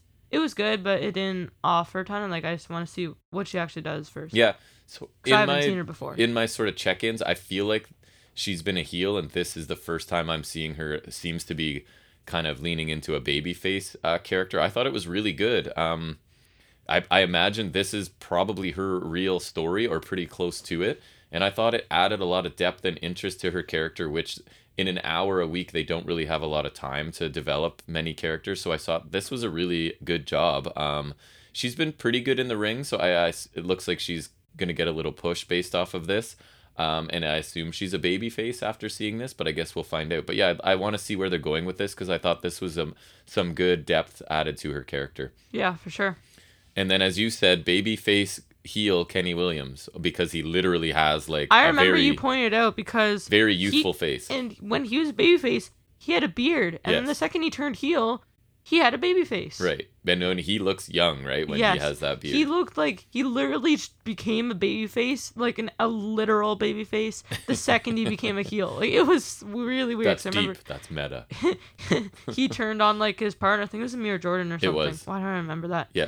Um, and like he then he just shaved his face, baby face clean, which I thought was funny. Just as soon as he turned, and he heel. looks way less heely without it. But anyways, he says that NXT is full of pretenders and that none are bigger than Mark Andrews. He said his skateboard Andrews. his skateboard thing and maybe the punk music thing too is an act and that he's actually just a scared little boy. He is everything that Andrews thinks he is, but 10 times worse. He will take out subculture and then uh, he was eating while he was talking, right? So I even rewound it once and I don't turned even know what he was eating. So commentary recapped it. So he said, "All that will be left is a culture of scum," because it's like commentary knew we couldn't understand. So uh, whoever it is doing commentary, I actually like the commentary team. On this show. I yeah, I was They do a pointing good out. job. I'm so sad that Vic or the um Nigel McGuinness is wasted here because he was my favorite commentator. he's good. They play not it pretty named straight. Mauro Ranallo. Yeah. Mauro Ranallo is still the best, but What'd you think of I Kenny miss- Williams promo? I thought it was okay. Um, it's like I don't know. It's kind of weird for a babyface promo, but I mean, it was so good. It was okay. I mean, I I guess I like the um, look and tone of it, right? I, like the way thought it was tone shot. yeah, it was interesting. It was yeah, it was kind of oddly shot 'cause, like some of the ang- angles were a little weird, Right. and uh the way he kept eating and then he would spit it out. Yeah, it was which I weird. thought was really weird. I uh I guess him versus Mark Andrews would be cool. I don't remember how great I don't love is. Mark Andrews. I think Mark honest, Andrews is all right. I think Flash Mark Webster sucks. I think if you've seen like a Mark Andrews match, you've seen them all kind of thing, unfortunately. So I actually think Kenny Williams is a little bit of an interesting heel, and I never would have guessed it when he first turned, right? Again, I like the tone of this promo. I like the way it was shot. It looked cool. The eating and spitting things out, like for a heel, I mean, it was super annoying to have somebody do that while they're cutting a promo, I guess, right? But I did miss a bit of what he was saying. Again, I'm not really interested in a match with Mark Andrews. It'll probably be fun to watch, but I am starting to like um, Williams as a heel right now. I think he's doing some nice work here. He's confident, right, in his promos, so it kind of worked for me. We then get what for me was kind of the low point of the show, and that's Sam Gradwell, who seems to be on this program a lot, sort of in a mid card role. He's and taken his on. hair is just the worst. It's like It he's shaved except for like this tiny, tiny little mohawk in the middle of his head. It's It- like the stupidest thing It's ever. like Tyson Kidd, but sticking like straight, right, straight up, That's literally an like extra the few closest inches. thing. Yes. Is like I'm like, oh, it's like Tyson Kidd, except worse. So we get the man with the worst hair versus the man with the worst ring gear in Sha Samuels Oh, got him. with his high trunks and um, Suspenders. suspenders. oh, so bad. Oh you pointed God. out, and you you haven't been seeing much, but you're right. He's dropped a bunch of weight. He's Right, in way better shape. even like in the promo that we got before this match, or like the segment. Uh, he was like thingy, a borderline hoss, and now he's right, like a he lean guy. Just, I think even his like, I don't know if this sounds weird, but like his face for me looks, like a hoss. yeah. And then like he was like, oh, he looks, he's like pretty slim. Like it, it's honestly kind of odd. Yeah, he, he I think he's leaned out a bit. So this involved right they showed us beforehand some sort of gambling story that I hadn't seen where Sha Samuels has like a whiteboard backstage and is taking bets on matches and I think the idea was that Gradwell bet on himself to beat um, Samuels in this match. So the end sort of now I thought Dar was trying to choke Gradwell with the scarf and commentary kind of made it sound like Gradwell was convincing the ref that that's what He Dar did. was. He did. He moved the scarf himself. Okay, because I kind of missed that because Dar would choke him with the scarf, right? So he did. It was Gradwell being a step ahead. That was the point of that, I yes. guess. Okay. It was like an Eddie Guerrero.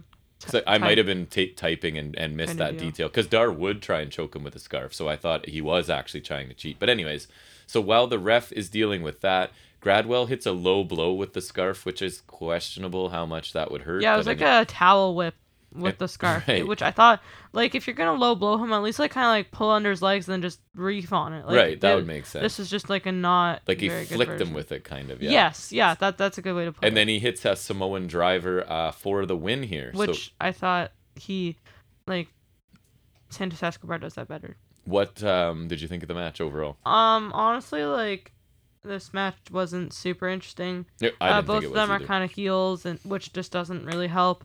And then I, just, I think the storyline was a little off. The finish was pretty dumb. like, uh, like it was okay, I guess, but like, Yeah. it just it the ending kind of throws me off a little more. I had my description as a decent physical mid card match, but nothing special, right? It was just Mm-hmm. kind of there to fill out the hour.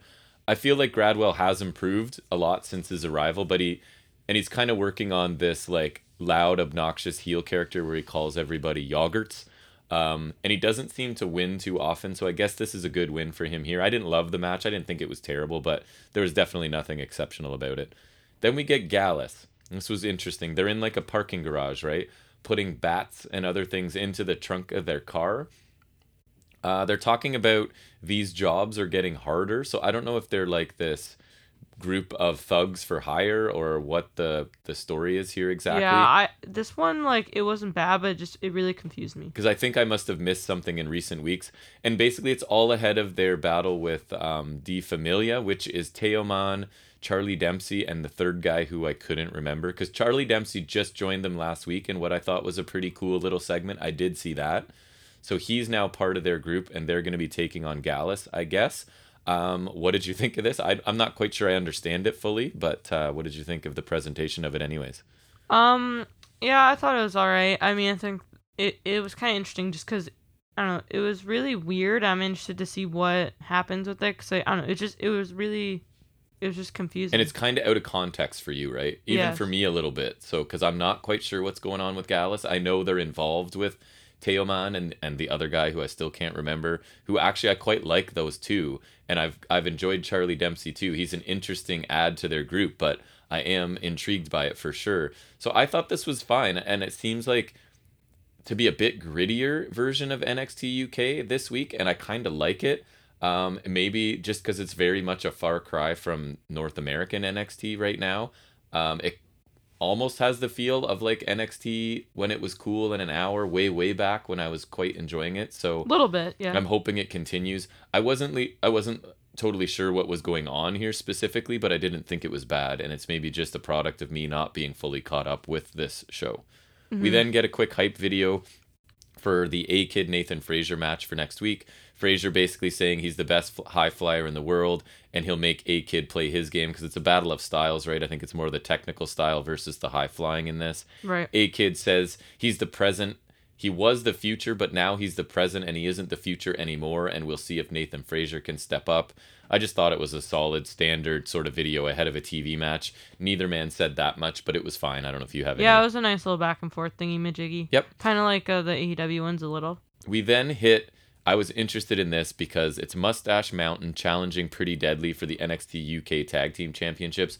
And I know that the last time you saw Pretty Deadly, because you were still calling them jobbers, right? But they're not. no, I know they've been champions. Just they look like jobbers. They I think they're they have amazing heat from the crowd, and their ring gear for this was awesome. I know you hated it, but I think it's perfect for their character. it was so like describe Bucks what they were. dumber. It was like Neon. these neon sleeves, but then like just no shirt. Was it yellow or green? Because I don't. I'm pretty sure it's neon. colors green. are not my thing.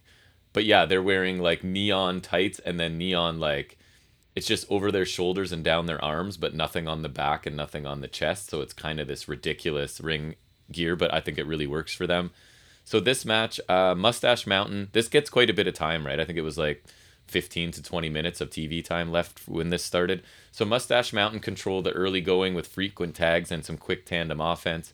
And then Pretty Deadly take an opportunity to double team Trent Seven on the floor as the ref is momentarily distracted, so they take the advantage after that. So the heels spend a lot of time isolating Trent Seven, including suplexing him on the floor. As Bate is obviously looking for the hot tag at this point, he finally does make the tag, dominates both a Pretty Deadly with a combination of of throws and just his speed and agility and power. He's just a crazy combination of many many athletic skills. This Tyler Bate. Bait does hit the Tyler Bate, Bait does hit the Tyler driver, but the blonde one, because I forget names. Lewis Howley. Thank you. How mm, you suck, The I do. The blonde one kicks out of the Tyler driver. Howley. Um, Pretty Deadly take over with an assisted gutbuster for two that I thought was kind of cool. Then we get like um, some mocking miscommunication by Pretty Deadly that me one of them ends up clotheslining the other one right, and then Bate sort of takes over from there. Howley clothesline Stoker. Thank you. And Trent Seven finally gets back to his corner to make a tag. We do get the seven star lariat by Trent Is Seven. that like a ripcord lariat? I can't remember. it's just it a is. big lariat where the other guy's supposed to like inside out sort of thing, you know. But the blonde one Uh, Howley. kicks out of that as well. Pretty Deadly then make a blind tag, and Trent Seven takes some kicks before Pretty Deadly knock Bate off the apron, hit their spilled milk uh, finisher. I thought I couldn't understand the name at first. I mean, like I, I guess Because that phrase, right? Don't okay. cry over spilled milk. Oh, and I think they're always whiny, crying sort of heels. I see. So I think they're sort of leaning into that. So Bate has to make the save off of this. The spilled milk is what, like a spine buster and It's like he um Stoker holds him in a spine buster, and then uh Howley just runs and hits a neck breaker. right. So they hit the spilled milk on the floor to Bate just after that, and now Seven is obviously left alone in the ring. I actually thought this was where the finish was coming. We get an assisted lung blower, a power bomb, and a power bomb onto the other partner's knees, and Trent Seven still kicks out of that. I thought that was a cool That was sequence. a, yeah, that was pretty nice. because things pick up here at the end, right? We then get Pretty Deadly bring in a belt, and the ref is taking that away, but as his back is turned to get rid of it, um, the dark haired one, Stoker. thank you, uses the other belt to take Seven out for another near fall. Then Seven hits a dragon suplex to one of Pretty Deadly and a super kick to the other, and all three of them are down. Bate finally tags in, hits his capoeira kick and a Tyler driver before going up top. Seven, I thought this finishing sequence was cool. Seven hits a burning hammer to stack pretty deadly up, basically, and Bate then hits the spiral tap off the top for the win, and they become the first two.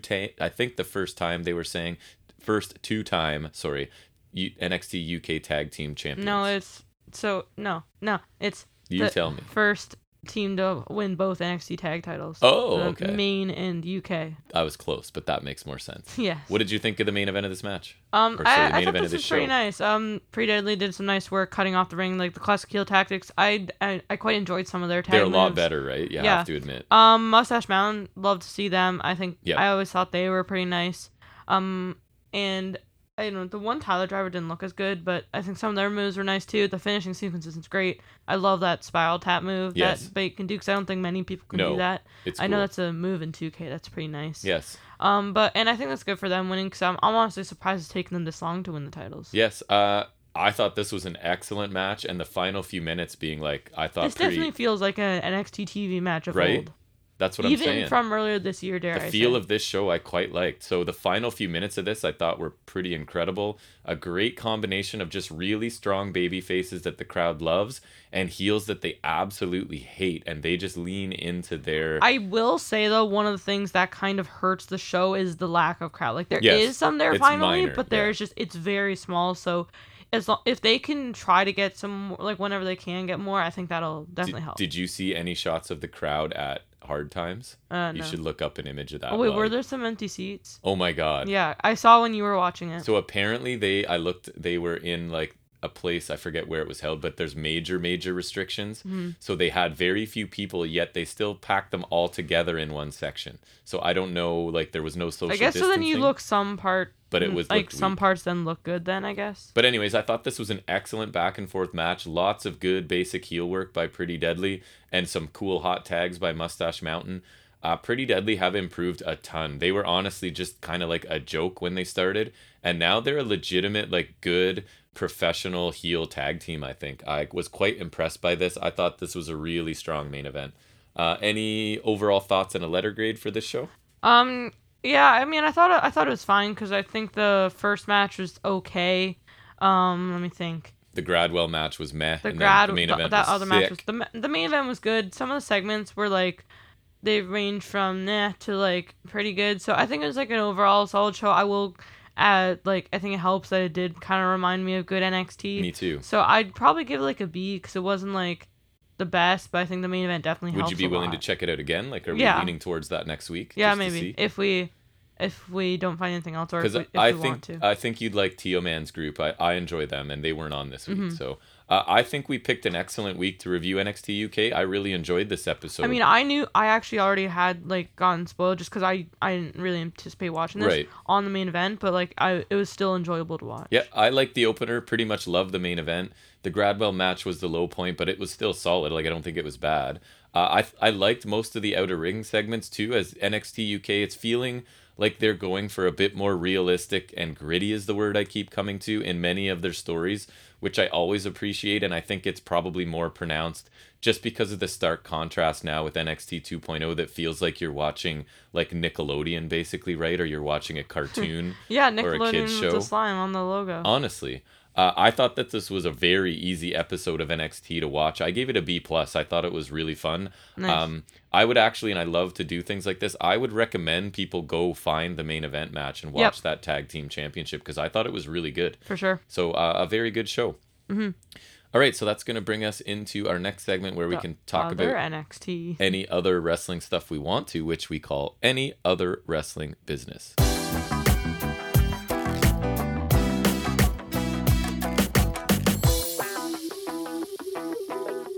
All right, so I'm going to start. Are you ready to laugh at me suffering through an episode of NXT 2.0? Absolutely. So I this is going to be your new like you know how you like to you enjoy when it impacts really bad and I talk about it. So yes, that was my be- most favorite thing when um we started. well, so let's talk about NXT. So the show starts with a highlight package from War Games, uh, which uh, a quick reminder we did review that. I think we put it out on the Monday, right? So you can check that out if you haven't. It's done pretty well for us. So that review is wherever you're listening to this. It's also there. So go check it out if you haven't already. We'd appreciate it. Um, and it included a reminder that tonight Kyle O'Reilly will face Von Wagner in a tag, or sorry, a cage match. Um, and it turns out that that is the opener. So we're straight into a cage match where Von Wagner, surprise, surprise, defeats Kyle O'Reilly in a steel cage match. Commentary spend a lot of time talking about how Kyle O'Reilly has opened his heart to Wagner. And I'm like, what? They're trying to make it feel like there was way more of a storyline behind this than there actually was, right? Like just randomly thrown, of course. Yeah, of, of course they would. And so obviously Wagner is a heel now and he's getting booed loudly by the crowd.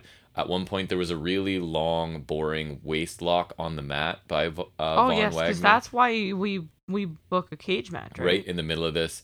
Kyle was basically limited to strikes and submissions since I'm not sure Von Wagner can take anything else, right? So it's another one of these the guy's so limited that even a good wrestler can't do much good stuff against him kind of thing. So it was really basic stuff from Kyle in this. Wagner, of course, gets to kick out of the top rope knee drop to the back of the neck that has pinned many a man, right, in NXT, but not Von Wagner.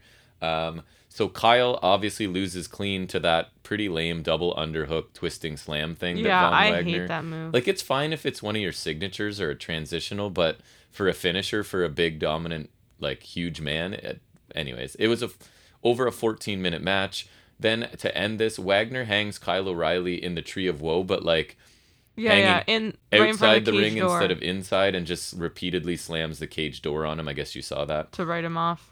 So yeah, I think that's the plan. Like if he's not coming back, that's how he's written off. If and if he does back, come back, him. he can at least be gone for a while and come back and do this all over again. Hooray!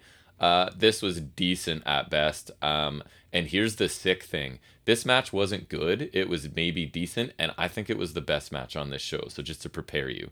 Um, Okay. there really was no need for a cage for this. They got run into it a couple times, but nothing else. Like there wasn't. This is not a long lingering feud that where there's been lots of interference and lots of shenanigans, and we need a cage to settle things. Right? This is like the guy turned on the other guy a few But then days ago. failed. Right? So this was about as basic a cage match as you can get. Um, and they may have moved i think wagner from two minute squashes to 15 minute cage match a bit too quickly right like there's some steps in between that you Right. can hit before like give him a five minute match give him a seven minute match but no they went straight to like tag matches to a 15 minute If he had a crap match match with O'Reilly, he's kind of screwed. and I would suggest he wasn't quite ready for it.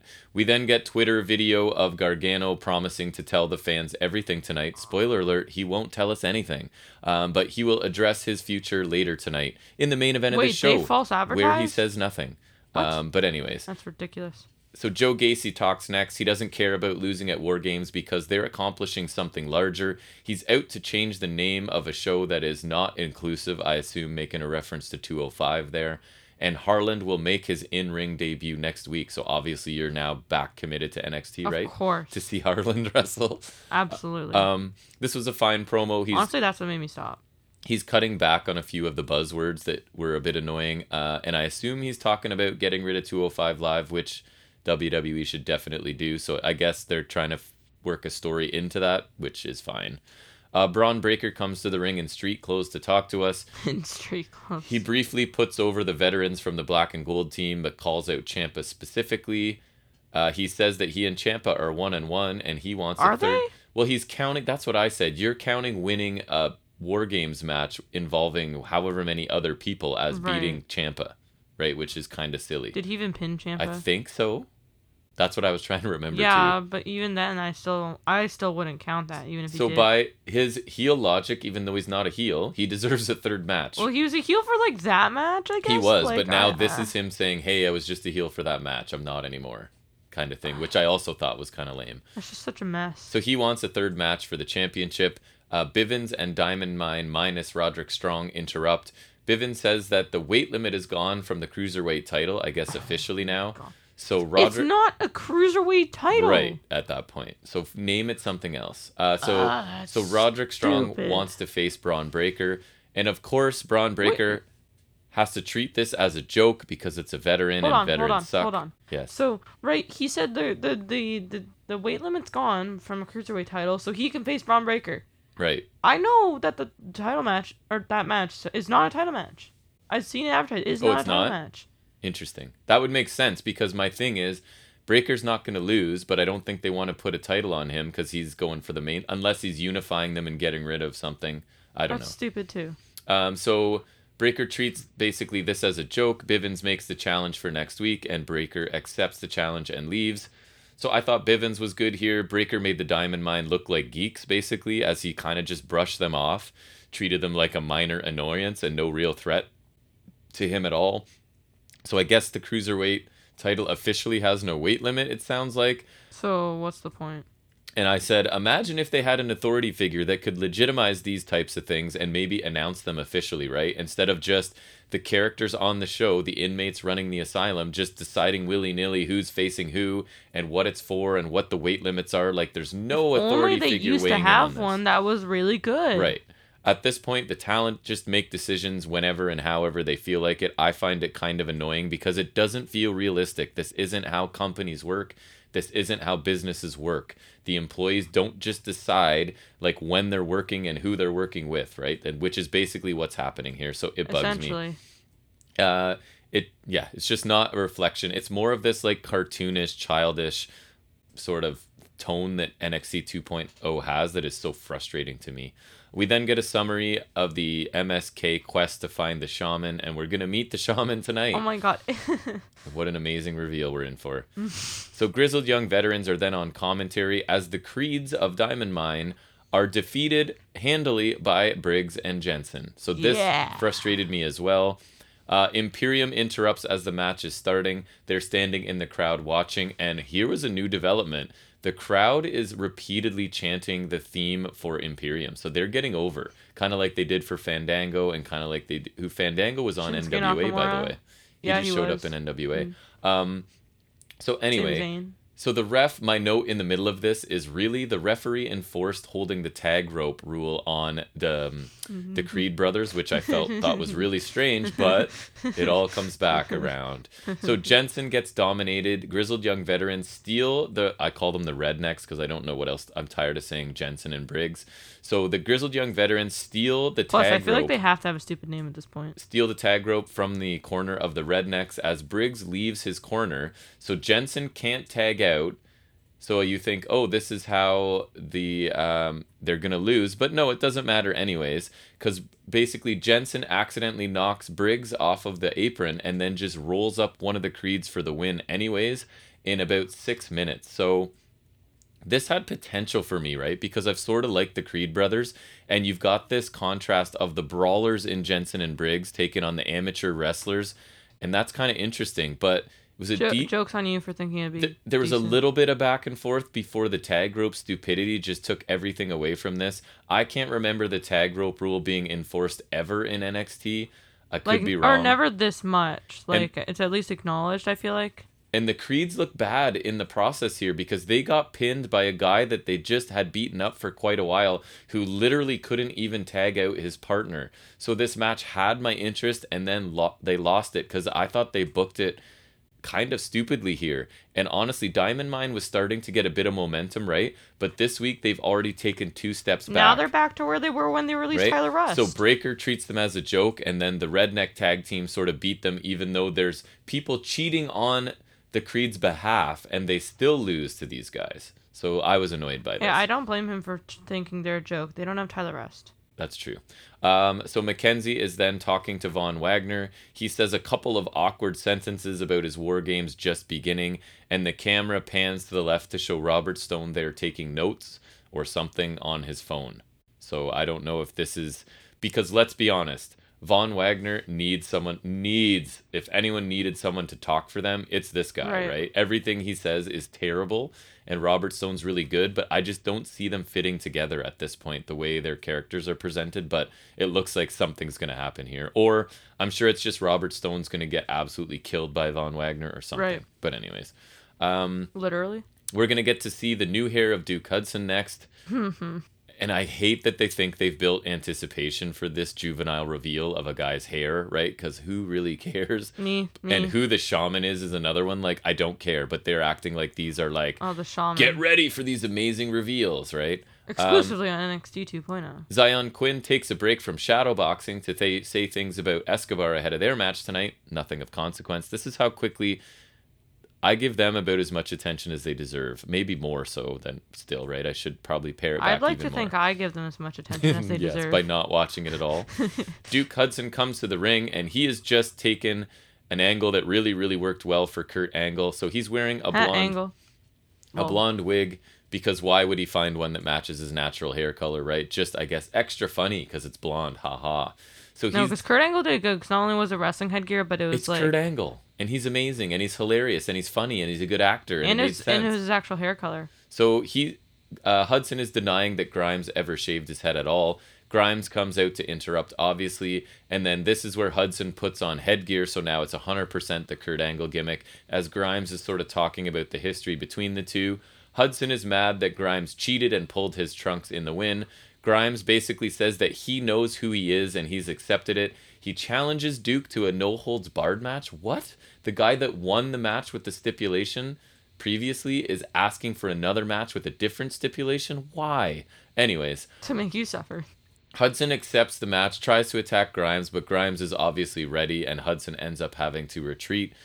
So, again, help me understand here. Grimes wins the hair versus hair match, and now he's challenging the man he beat decisively in that match to another match with a different stipulation. That make sense to you? Um, Is yes, that how wrestling yes, works? and here's why this show's stupid. So Hudson's trying to do what Kurt Angle did, and when Angle did it, it was hilarious. But I don't know if any, who needs to hear this. Duke Hudson is not Kurt Angle. So, so I mean, contrary to popular belief, this man is not Kurt Angle, who I would put up a few of Kurt Angle's years as the greatest years of any wrestler I've ever seen, um, in ring and outer ring. So this just kind of came off as ridiculous Breaking and, news, and nonsensical to me.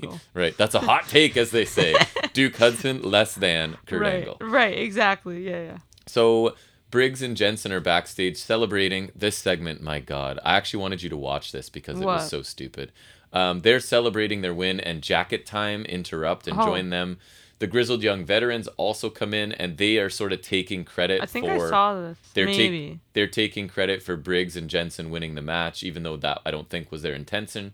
And then just because there's not enough going on here in this few seconds, uh, Kacy Catanzaro and Kayden Carter walk through with two extra concert tickets, and Briggs and Jensen want the tickets, so they follow Catanzaro and Carter off screen, leaving grizzled young veterans and jacket time. They start to brawl for no apparent reason as the napping former Mei Ying is who's now like in a onesie napping in the background of NXT 2.0 because that makes sense and that's good TV. It's funny. So she pops up behind the counter to basically end the segment. This was just awful. This was NXT throwing a million things together and hoping something out of it works. Uh, it didn't, and I was just annoyed and confused by this. It was just like, here's a million things going on at once, and we're not going to develop any of them. And here's a former character now in pajamas taking naps in the background. And that's what we're watching. Nickelodeon, that's what I'm saying. This is not for me, um, but I'm still watching it for I some reason. I got you- problems. Yeah, you It's have no self dignity or Grayson- self respect. Grayson Waller is shown hitting on a woman outside, but she is turning him down because she already has a date with LA Knight and they get into his car and drive off. Knight said something, I forget what it was exactly at the end of this. Oh, you need something views and something views and likes or check out this view as he drives away. Uh, and Waller's obviously left to swear revenge against that crazy LA Knight. But Grayson Waller's going to be a busy guy by the end of this show. I don't know if you heard what happened, but No, I know. He's going to get busy.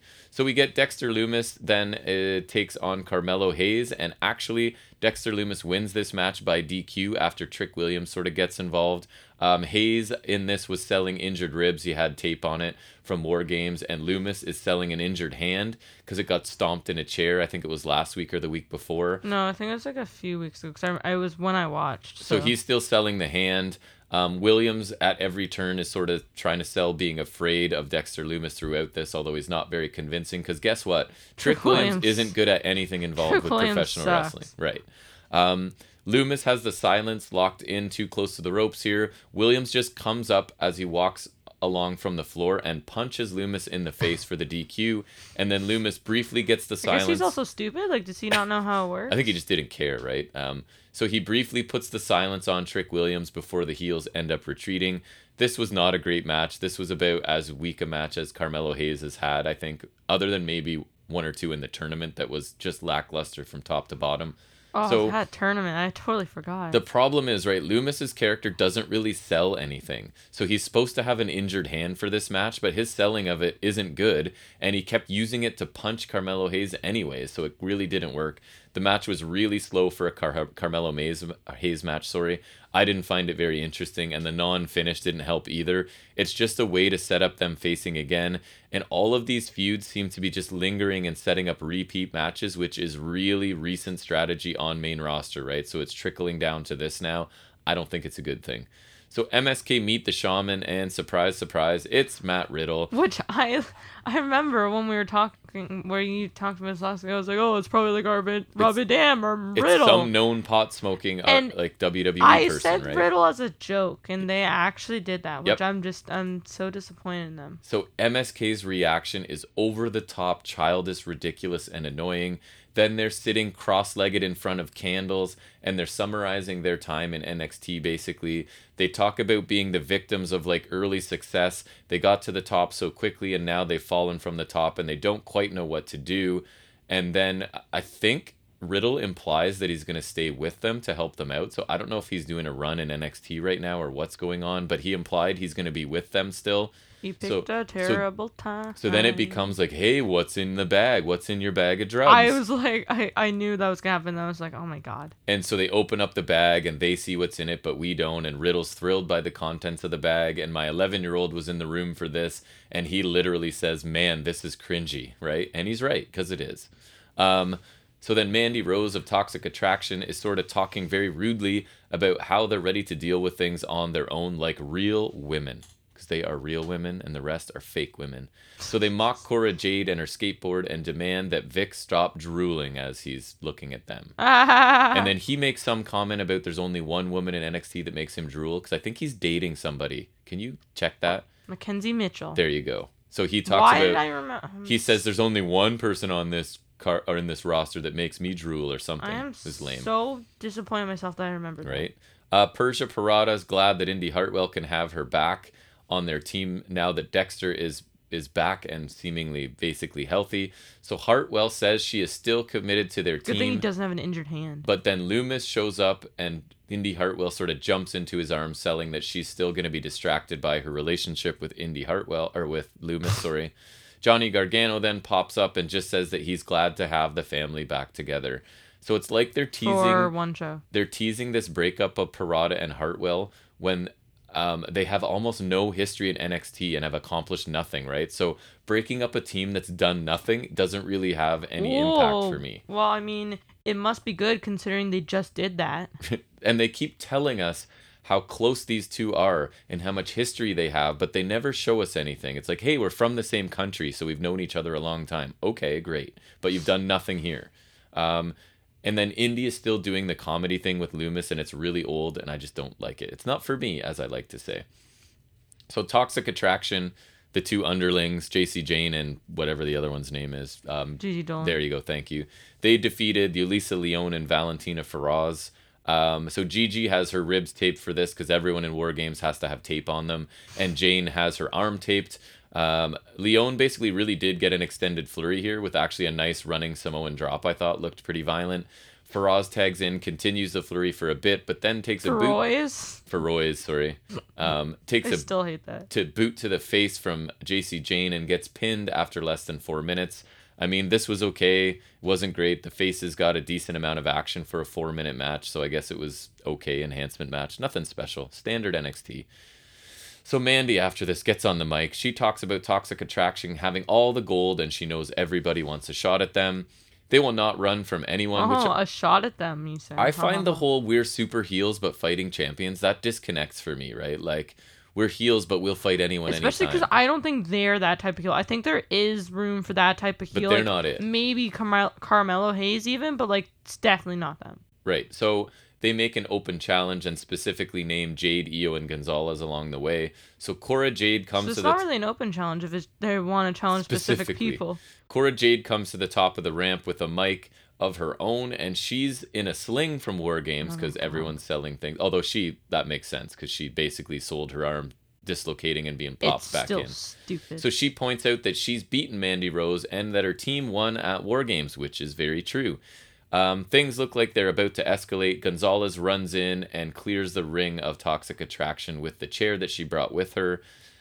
I thought this was nothing special, and I, again, I'm not sure. I love that the heels are presenting themselves as fighting champions. These, you're right, their brand of heel doesn't make sense to me doing that.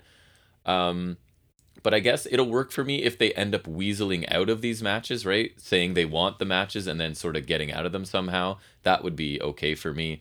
Gonzalez and Jade feel a lot like Wagner and Kyle O'Reilly teaming up. Like it doesn't really make sense, and it's just like we need to put a veteran, which is weird to say Gonzalez is a veteran now, but she is right relative to the rest. Hmm. so they're just putting them together. It doesn't really make sense to me, and I don't really want to see them together. For me, Gonzalez is beyond mentoring a rookie and being in a tag team. She's a single star at this point. Should be presented. She already did such. that with Dakota Kai, But- which was right. great, but like she already did that. So this is seems like they're just using her as the the veteran. Right. Um, so Tiffany Stratton segment. She was oh a gymnast. yeah. She was a high level gymnast. Daddy paid for the finest training. she ended up on Team USA, which is probably true. So uh, I guess she's a, an elite athlete, which is good to know. She's But also her Daddy's girl. her daddy told her she's too good to be on a team. she can't even say like her father, her daddy. Right, and that basically the NXT Women's Championship is better than a like an Olympic gold medal. Mm, dis- That disagree. not in not in this time. but that's okay. Uh, so I guess at least she has a strong athletic background, so maybe she has potential to be do something cool. But it might be hard for her to overcome this gimmick, this character. It feels like it could be sort of like a career killer. Like I don't know, nobody seems too high on this gimmick, and I really don't have much faith that NXT. I don't know why you would be unless your name's Bruce Pritchard, Vince McMahon, or someone Right. else that's weird. someone in their 50s that is sort of liking this idea somehow. Uh, I don't think NXT will do anything good with this. Uh, Tony I don't think they'll do anything good with anything. Oh, speaking of good, Tony D'Angelo talks to McKenzie about his team's win at War Games. He has Pete Dunne's mouthpiece in a glass display case because remember he ripped it out of Pete Dunne's mouth. that is incredibly And disrespectful. Andre Chase interrupts. Chase says D'Angelo should have followed his game plan. D'Angelo ends up threatening him, and they're gonna have a match next week. So oh, I can barely watch D'Angelo um, doing anything. He's just so cheesy and over the top and just stereotypes on top of stereotypes in a bad way. This is he's not entertaining at all. Um, and on at this point, Andre Chase is boring too because it's the same thing every time. He's gonna challenge somebody and lose before their real feud pays off. And so he's just in a holding pattern and he's really boring too. One of the things kind of you thought had potential, he's just doing the same thing. And here I'm to challenge you and lose. And that's what he does. Santos Escobar makes his entrance with Legado heading into a commercial break that includes an ad for SmackDown. The only reason I make note of that, guess who's shown in this ad for SmackDown? Von Wagner. Hit row. well done. Missed that one, editors. Good Anyways, job. Cora Jade is backstage with Gonzalez. Jade uh, presents a scenario where she could become champion. Gonzalez basically tells her to slow down, and that if anyone has a shot at the title, it's going to be Raquel. Kay Lee Ray shows up and gives her bat to Cora Jade since she may need it more than Kay Lee Ray. So, and then uh, something, what are you going to do without the bat? I think Jade says, and Kay Lee Ray, don't worry, I have a lot of them, or something like that. I don't know. Uh, lol. So this seems like there's sort of a big sister little sister vibe between Jade and Gonzalez. I didn't hate it to be honest. Um, Jade's delivery is not very good, but she's basically a child at this point, right? Learning how to act in front of cameras, so I don't have a lot of expectation for her. She's 20 years old and new to this. I thought Gonzalez seemed pretty natural here, so I don't know. We'll see where it goes. Uh, Santos Escobar then actually picked up a win, if you can believe it. He des- defeated Xyon Quinn in the final match of the night. I don't call it the main event because there's a segment after this. So again, we get the constant sexual tension between Lopez and Quinn. It's just sort of looks and glances that commentary have to point out to us because we're too stupid to notice on our own, right? So God forbid anything be subtle in WWE. Here we'll club you over the head with it if you missed it. That's for Commentary for thinking that. commentary will repeatedly tell you what's going on. Escobar hits a really big hurricanrana from the top. Lopez then slips brass knuckles onto Quinn's hands as he's lying on the mat, kind of near the ropes afterward. So I was like, huh, what's going on here? Wilde jumps up on the apron to le- alert the ref of the brass knuckles that are on Quinn. Quinn shoves him off the apron, but then Quinn sort of turns around into the high knee from Escobar and the Phantom Driver, and Escobar picks up the win after 10 and a half minutes. So they're uh, they're starting to expand the time that these uh, new guys sort of get in matches. So not a very good main event, if you want to call it that, by any stretch of the imagination. Quinn was in control of this early with really basic plotting offense that was just not very interesting. Obviously better when Escobar gets in control because he's awesome. But even then, it's that classic. He, I think he's limiting what he's doing here too, so that this rookie isn't in over his head, right? He can't move as quickly or do all the things he would against somebody like if he's taken on O'Reilly or something, right? Or done. Um, add to that the constant Lopez situation with commentary, making sure they tell us was a bit distracting, and the screwy finish. I think you get a lackluster main event here, definitely. And I guess the intrigue is supposed to be was Lopez trying to help Quinn because of their like interest in each other, or was she setting him up to get DQ'd, right? I guess that's what we don't really know here. Because she puts the knuckles on him and then um, Wilde is up going, look, look, he's trying to cheat, he's trying to cheat, right? So I don't know if they're working together or if she was actually trying to help Right. Xyon. And I guess I I'm- assume she was trying to help him, but I don't care enough to actually that's right. I was like, more. I guess I'm supposed to care more than I do about it. But anyways, so Diamond Mine then run into Carmelo Hayes and Trick Williams in the parking lot. Hayes says that you can't the discuss. parking lot? Yeah, you can't discuss the champion in NXT without mentioning Carmelo Hayes. He knows how good Roderick Strong is, but the one thing he isn't is the A champion. He throws a towel at Bivens and walks away as Bivens is upset about about people around here being so disrespectful. Thought it was fine, nothing special. I don't really have much to say about it.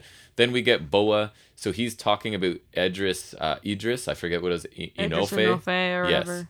So he's basically saying that once he's harnessed his powers of the whatever absorbed Mei Ying or whatever's going on here, it will mean doom for Inofe, who has no idea what he has ignited, and they will have a match last week that, or sorry, next week. Can't go back in time, unfortunately. They will have a match last week. Uh, a match next week Come that on, man, doesn't you're an English interest me at all. And I'm sure uh, my assumption is that Boa's going to struggle to harness this power for a while and probably keep losing until he figures out how to master using the absorbed soul of Mei Ying, which I Wait, don't no, know. but I thought I thought say. Tian Sha was a soulless being. Hard to say with a straight face. So Johnny Gargano comes to the ring to address his situation by not addressing his situation at all.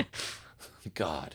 So great, great way to put it. He's allowed to go as long as he wants tonight, he says, since Chucky isn't following this episode of NXT, so there's no they get an overrun, I guess is what he's saying. Lol. So he gets lots of crowd chants as he starts because he's very over, obviously, with this crowd. Johnny wrestling. He says that he regrets that he didn't enjoy his time at NXT more because he was always so worried about whether he was good enough and he wanted us as fans to always have the best. He talks about his first WWE tryout where he was told he would never be in NXT. He didn't have the best genetic gifts, was brought back for a dark match by William Regal, and the crowd just kept chanting for him. So he was back every week despite not having a contract. Instead of addressing his future, he's talking about the past. Yeah, so I liked all of this though, right? Like this is fine, but he's supposed to be telling us what he, what's happening next, which he doesn't. But anyways, he doesn't know what his future holds. Thanks, even though the whole point was that you were gonna tell us that. Uh, that's up in the air. But his most important job begins in February as he becomes a father. So then Daddy. Grayson Waller comes out here and attacks out of nowhere with a chair before throwing Gargano out of the ring. He then follows him out, puts Gargano's head into the chair, and runs runs him into the ring steps. Right. So again, just like Kyle O'Reilly had to be potentially written off because he's not maybe not signing. This is them, I guess, writing off Gargano as well, or he can come back and feud with Waller. I guess Waller then power bombs Gargano through the announce table and says that this is his house and not Gargano's anymore. Waller stares at Johnny Gargano as he lays face down on the floor to end this show. So I thought Johnny spoke really well here, and I'm no I have no problem with using Waller this way. He got a ton of heat for this attack. It looked pretty vicious, it looked pretty good, and it makes sense for Johnny to try and create a star at least on his way out if that's what they're trying to do here. Waller's already among my favorites of the new crop, and he did look pretty vicious here. If Gargano is still around, I'm not quite sure how Waller balances right the night feud and Gargano situation because he's kind of got multiple things going on here. But I'm going to assume least of our worries. I'm going to assume Gargano's out of here and this was just to write him off. I thought this was a fine segment, but to be honest, we learned absolutely nothing about Gargano's situation and his future, which is what we were led to believe and kept telling us. And putting it in the main event spot, right? You assume you're going to get some sort of announcement when it was basically like Gargano going, I still don't know what the future holds. So it was not, it was like a bait and switch by WWE, right? Hey, find out about his future, where he just says, I don't know about my future, and then gets attacked. So, anyways, that's what it was. Um, so overall, this seemed to be the episode of NXT where they decided to have some of the young talent move beyond the simple squash matches, and I can't say the results were very entertaining because both Wagner and Xyon Quinn got 10 minute plus matches here, and they didn't make any like major mistakes. They also didn't do anything special, and certainly didn't make their opponents look good. The Creed uh, and Redneck match, the women's tag match, and the Hayes Loomis match were the only other matches on this show, and none of them were really good. So this was another really weak in ring show, I thought. Um, despite there being fewer squash matches than previous, it still wasn't entertaining. We get underdeveloped characters and juvenile storylines that tend to just kind of linger too long, are still dominating this program. It really feels like you're watching a less polished version of main roster now, and that is not a good thing, obviously. I find it intensely frustrating. This used to be the place in WWE you could go to see wrestling, right? And now it's just another two hours of sports entertainment with cartoon characters and unrealistic stories. Every episode feels about the same, and none of them are good. I gave this one a I'm gonna give it a D plus. Like I don't think this was a good show at all, and it's just frustrating watch for me. So I don't know why I keep doing it, but I do. So listeners, I if you want, actually hate yourself. if you want me to keep suffering and doing this for you, I will. Just let me know. Um, the only other thing I wanted to quickly talk about is I did watch a lot of NWA Hard Times too. I stopped actually. I watched basically all of the undercard and I saw a tiny bit of the Aldis Latimer match, but everything before that. So really, really fast. The opening Rhett Titus Austin Aries match for an NWA World Junior Heavyweight uh, qualifying match I thought was really good. Um, just a fast paced nine minutes. Aries picking up the win. Aries didn't quite look to be in like peak condition, but he's still really quick and really fluid in the ring. I thought this was a really entertaining opening match. It then moved into a tag team match with the OGK, which is Matt Taven and Mike Bennett, defeating Aaron Stevens and JR Kratos for the uh, ROH Tag Team Championships in about 11 minutes. I thought this was a standard effective tag match. It was the story of Aaron Stevens sort of embracing a more heel character and getting more vicious as Kratos has been trying to get him to do.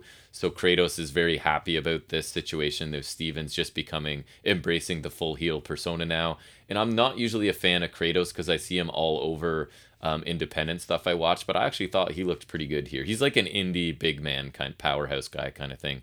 Uh, then Colby Corino defeated Doug Williams. Yes, that Doug Williams in a nine minute yes, that super Williams. technical match that I actually really liked. And I'm sometimes I'm not a huge uh, super technical match fan, but I thought Doug Williams looked great here. He had some really cool arm work early on where he just like refuses to let go. It basically looks like Car- Corino's countering or whatever, but Williams is still just holding on to his wrist, which I thought was really cool. And then I told you I was going to try and find it for you. Colby Corino took one of the biggest forearms I can remember seeing. So he goes for a suicide dive, obviously to the outside, and just gets caught with a vicious looking forearm. Like I rewound three or four times to watch this. It looked fantastic. So I really enjoyed that match as well.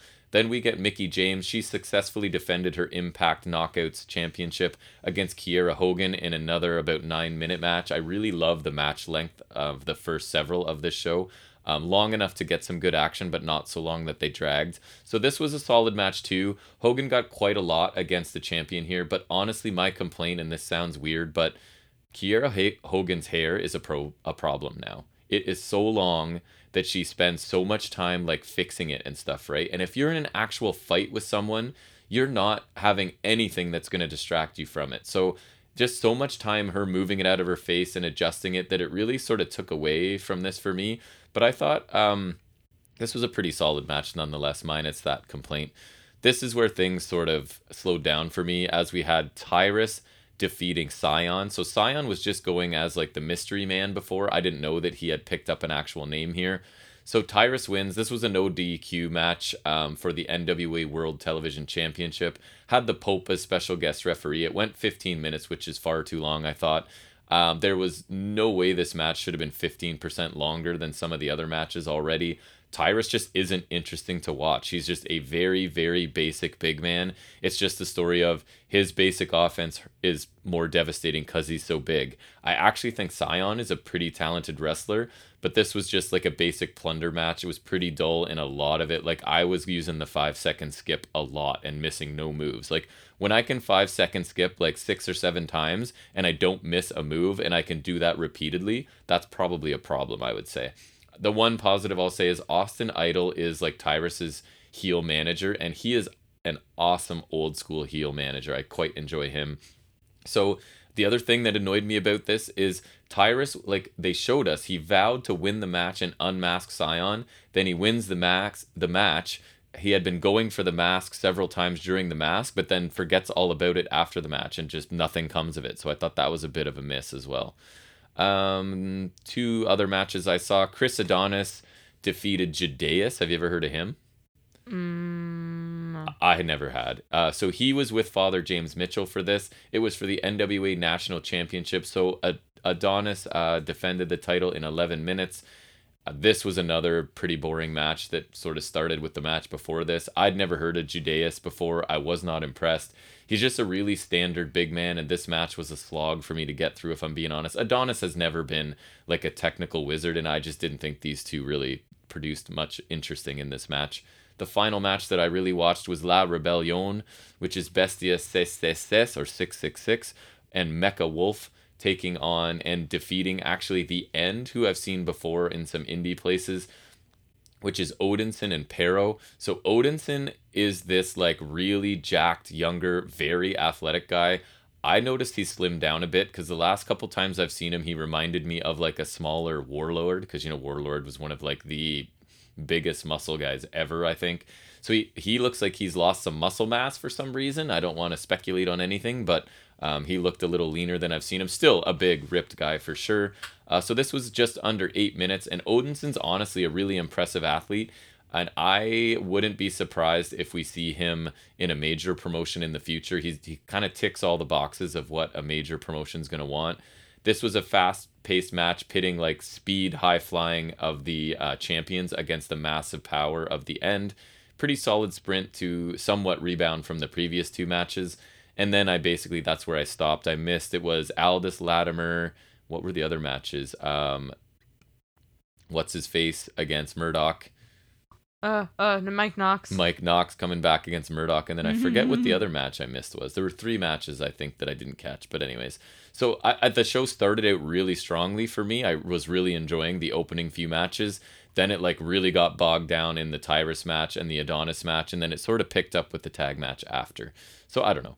That's all I thought about that show. Do you have anything else for any other wrestling business? I, do, do not. not. And do we have anything for figuring it out this week? No, it's a slow week. Yeah, so there is nothing weeks. on figuring it out. So does that mean we're done? I think. I believe so. Well, I guess that's going to bring us to the end of episode 73. And thanks to anyone who, you know, checks us out, listens to any or all of what we're putting out there. We really do appreciate it. Again, we'd love to hear from anybody. The state of wrestling, agree, disagree with things we've reviewed, opinions we had, give us feedback on our actual, the job we're doing putting out this podcast. We'd love to hear anything from you. Uh, is there anything going on? I know Ring of Honor has a pay per view tonight. I don't know if we'll get to it or talk about it, so I won't put that Mm, I out there. don't remember. No, I don't. I don't, I don't think there's so. anything fancy coming out, but we'll definitely be back here next Saturday, right, for episode 74 of our flagship show, as we like to call it. So we hope to see you all back for that. And until then, take care.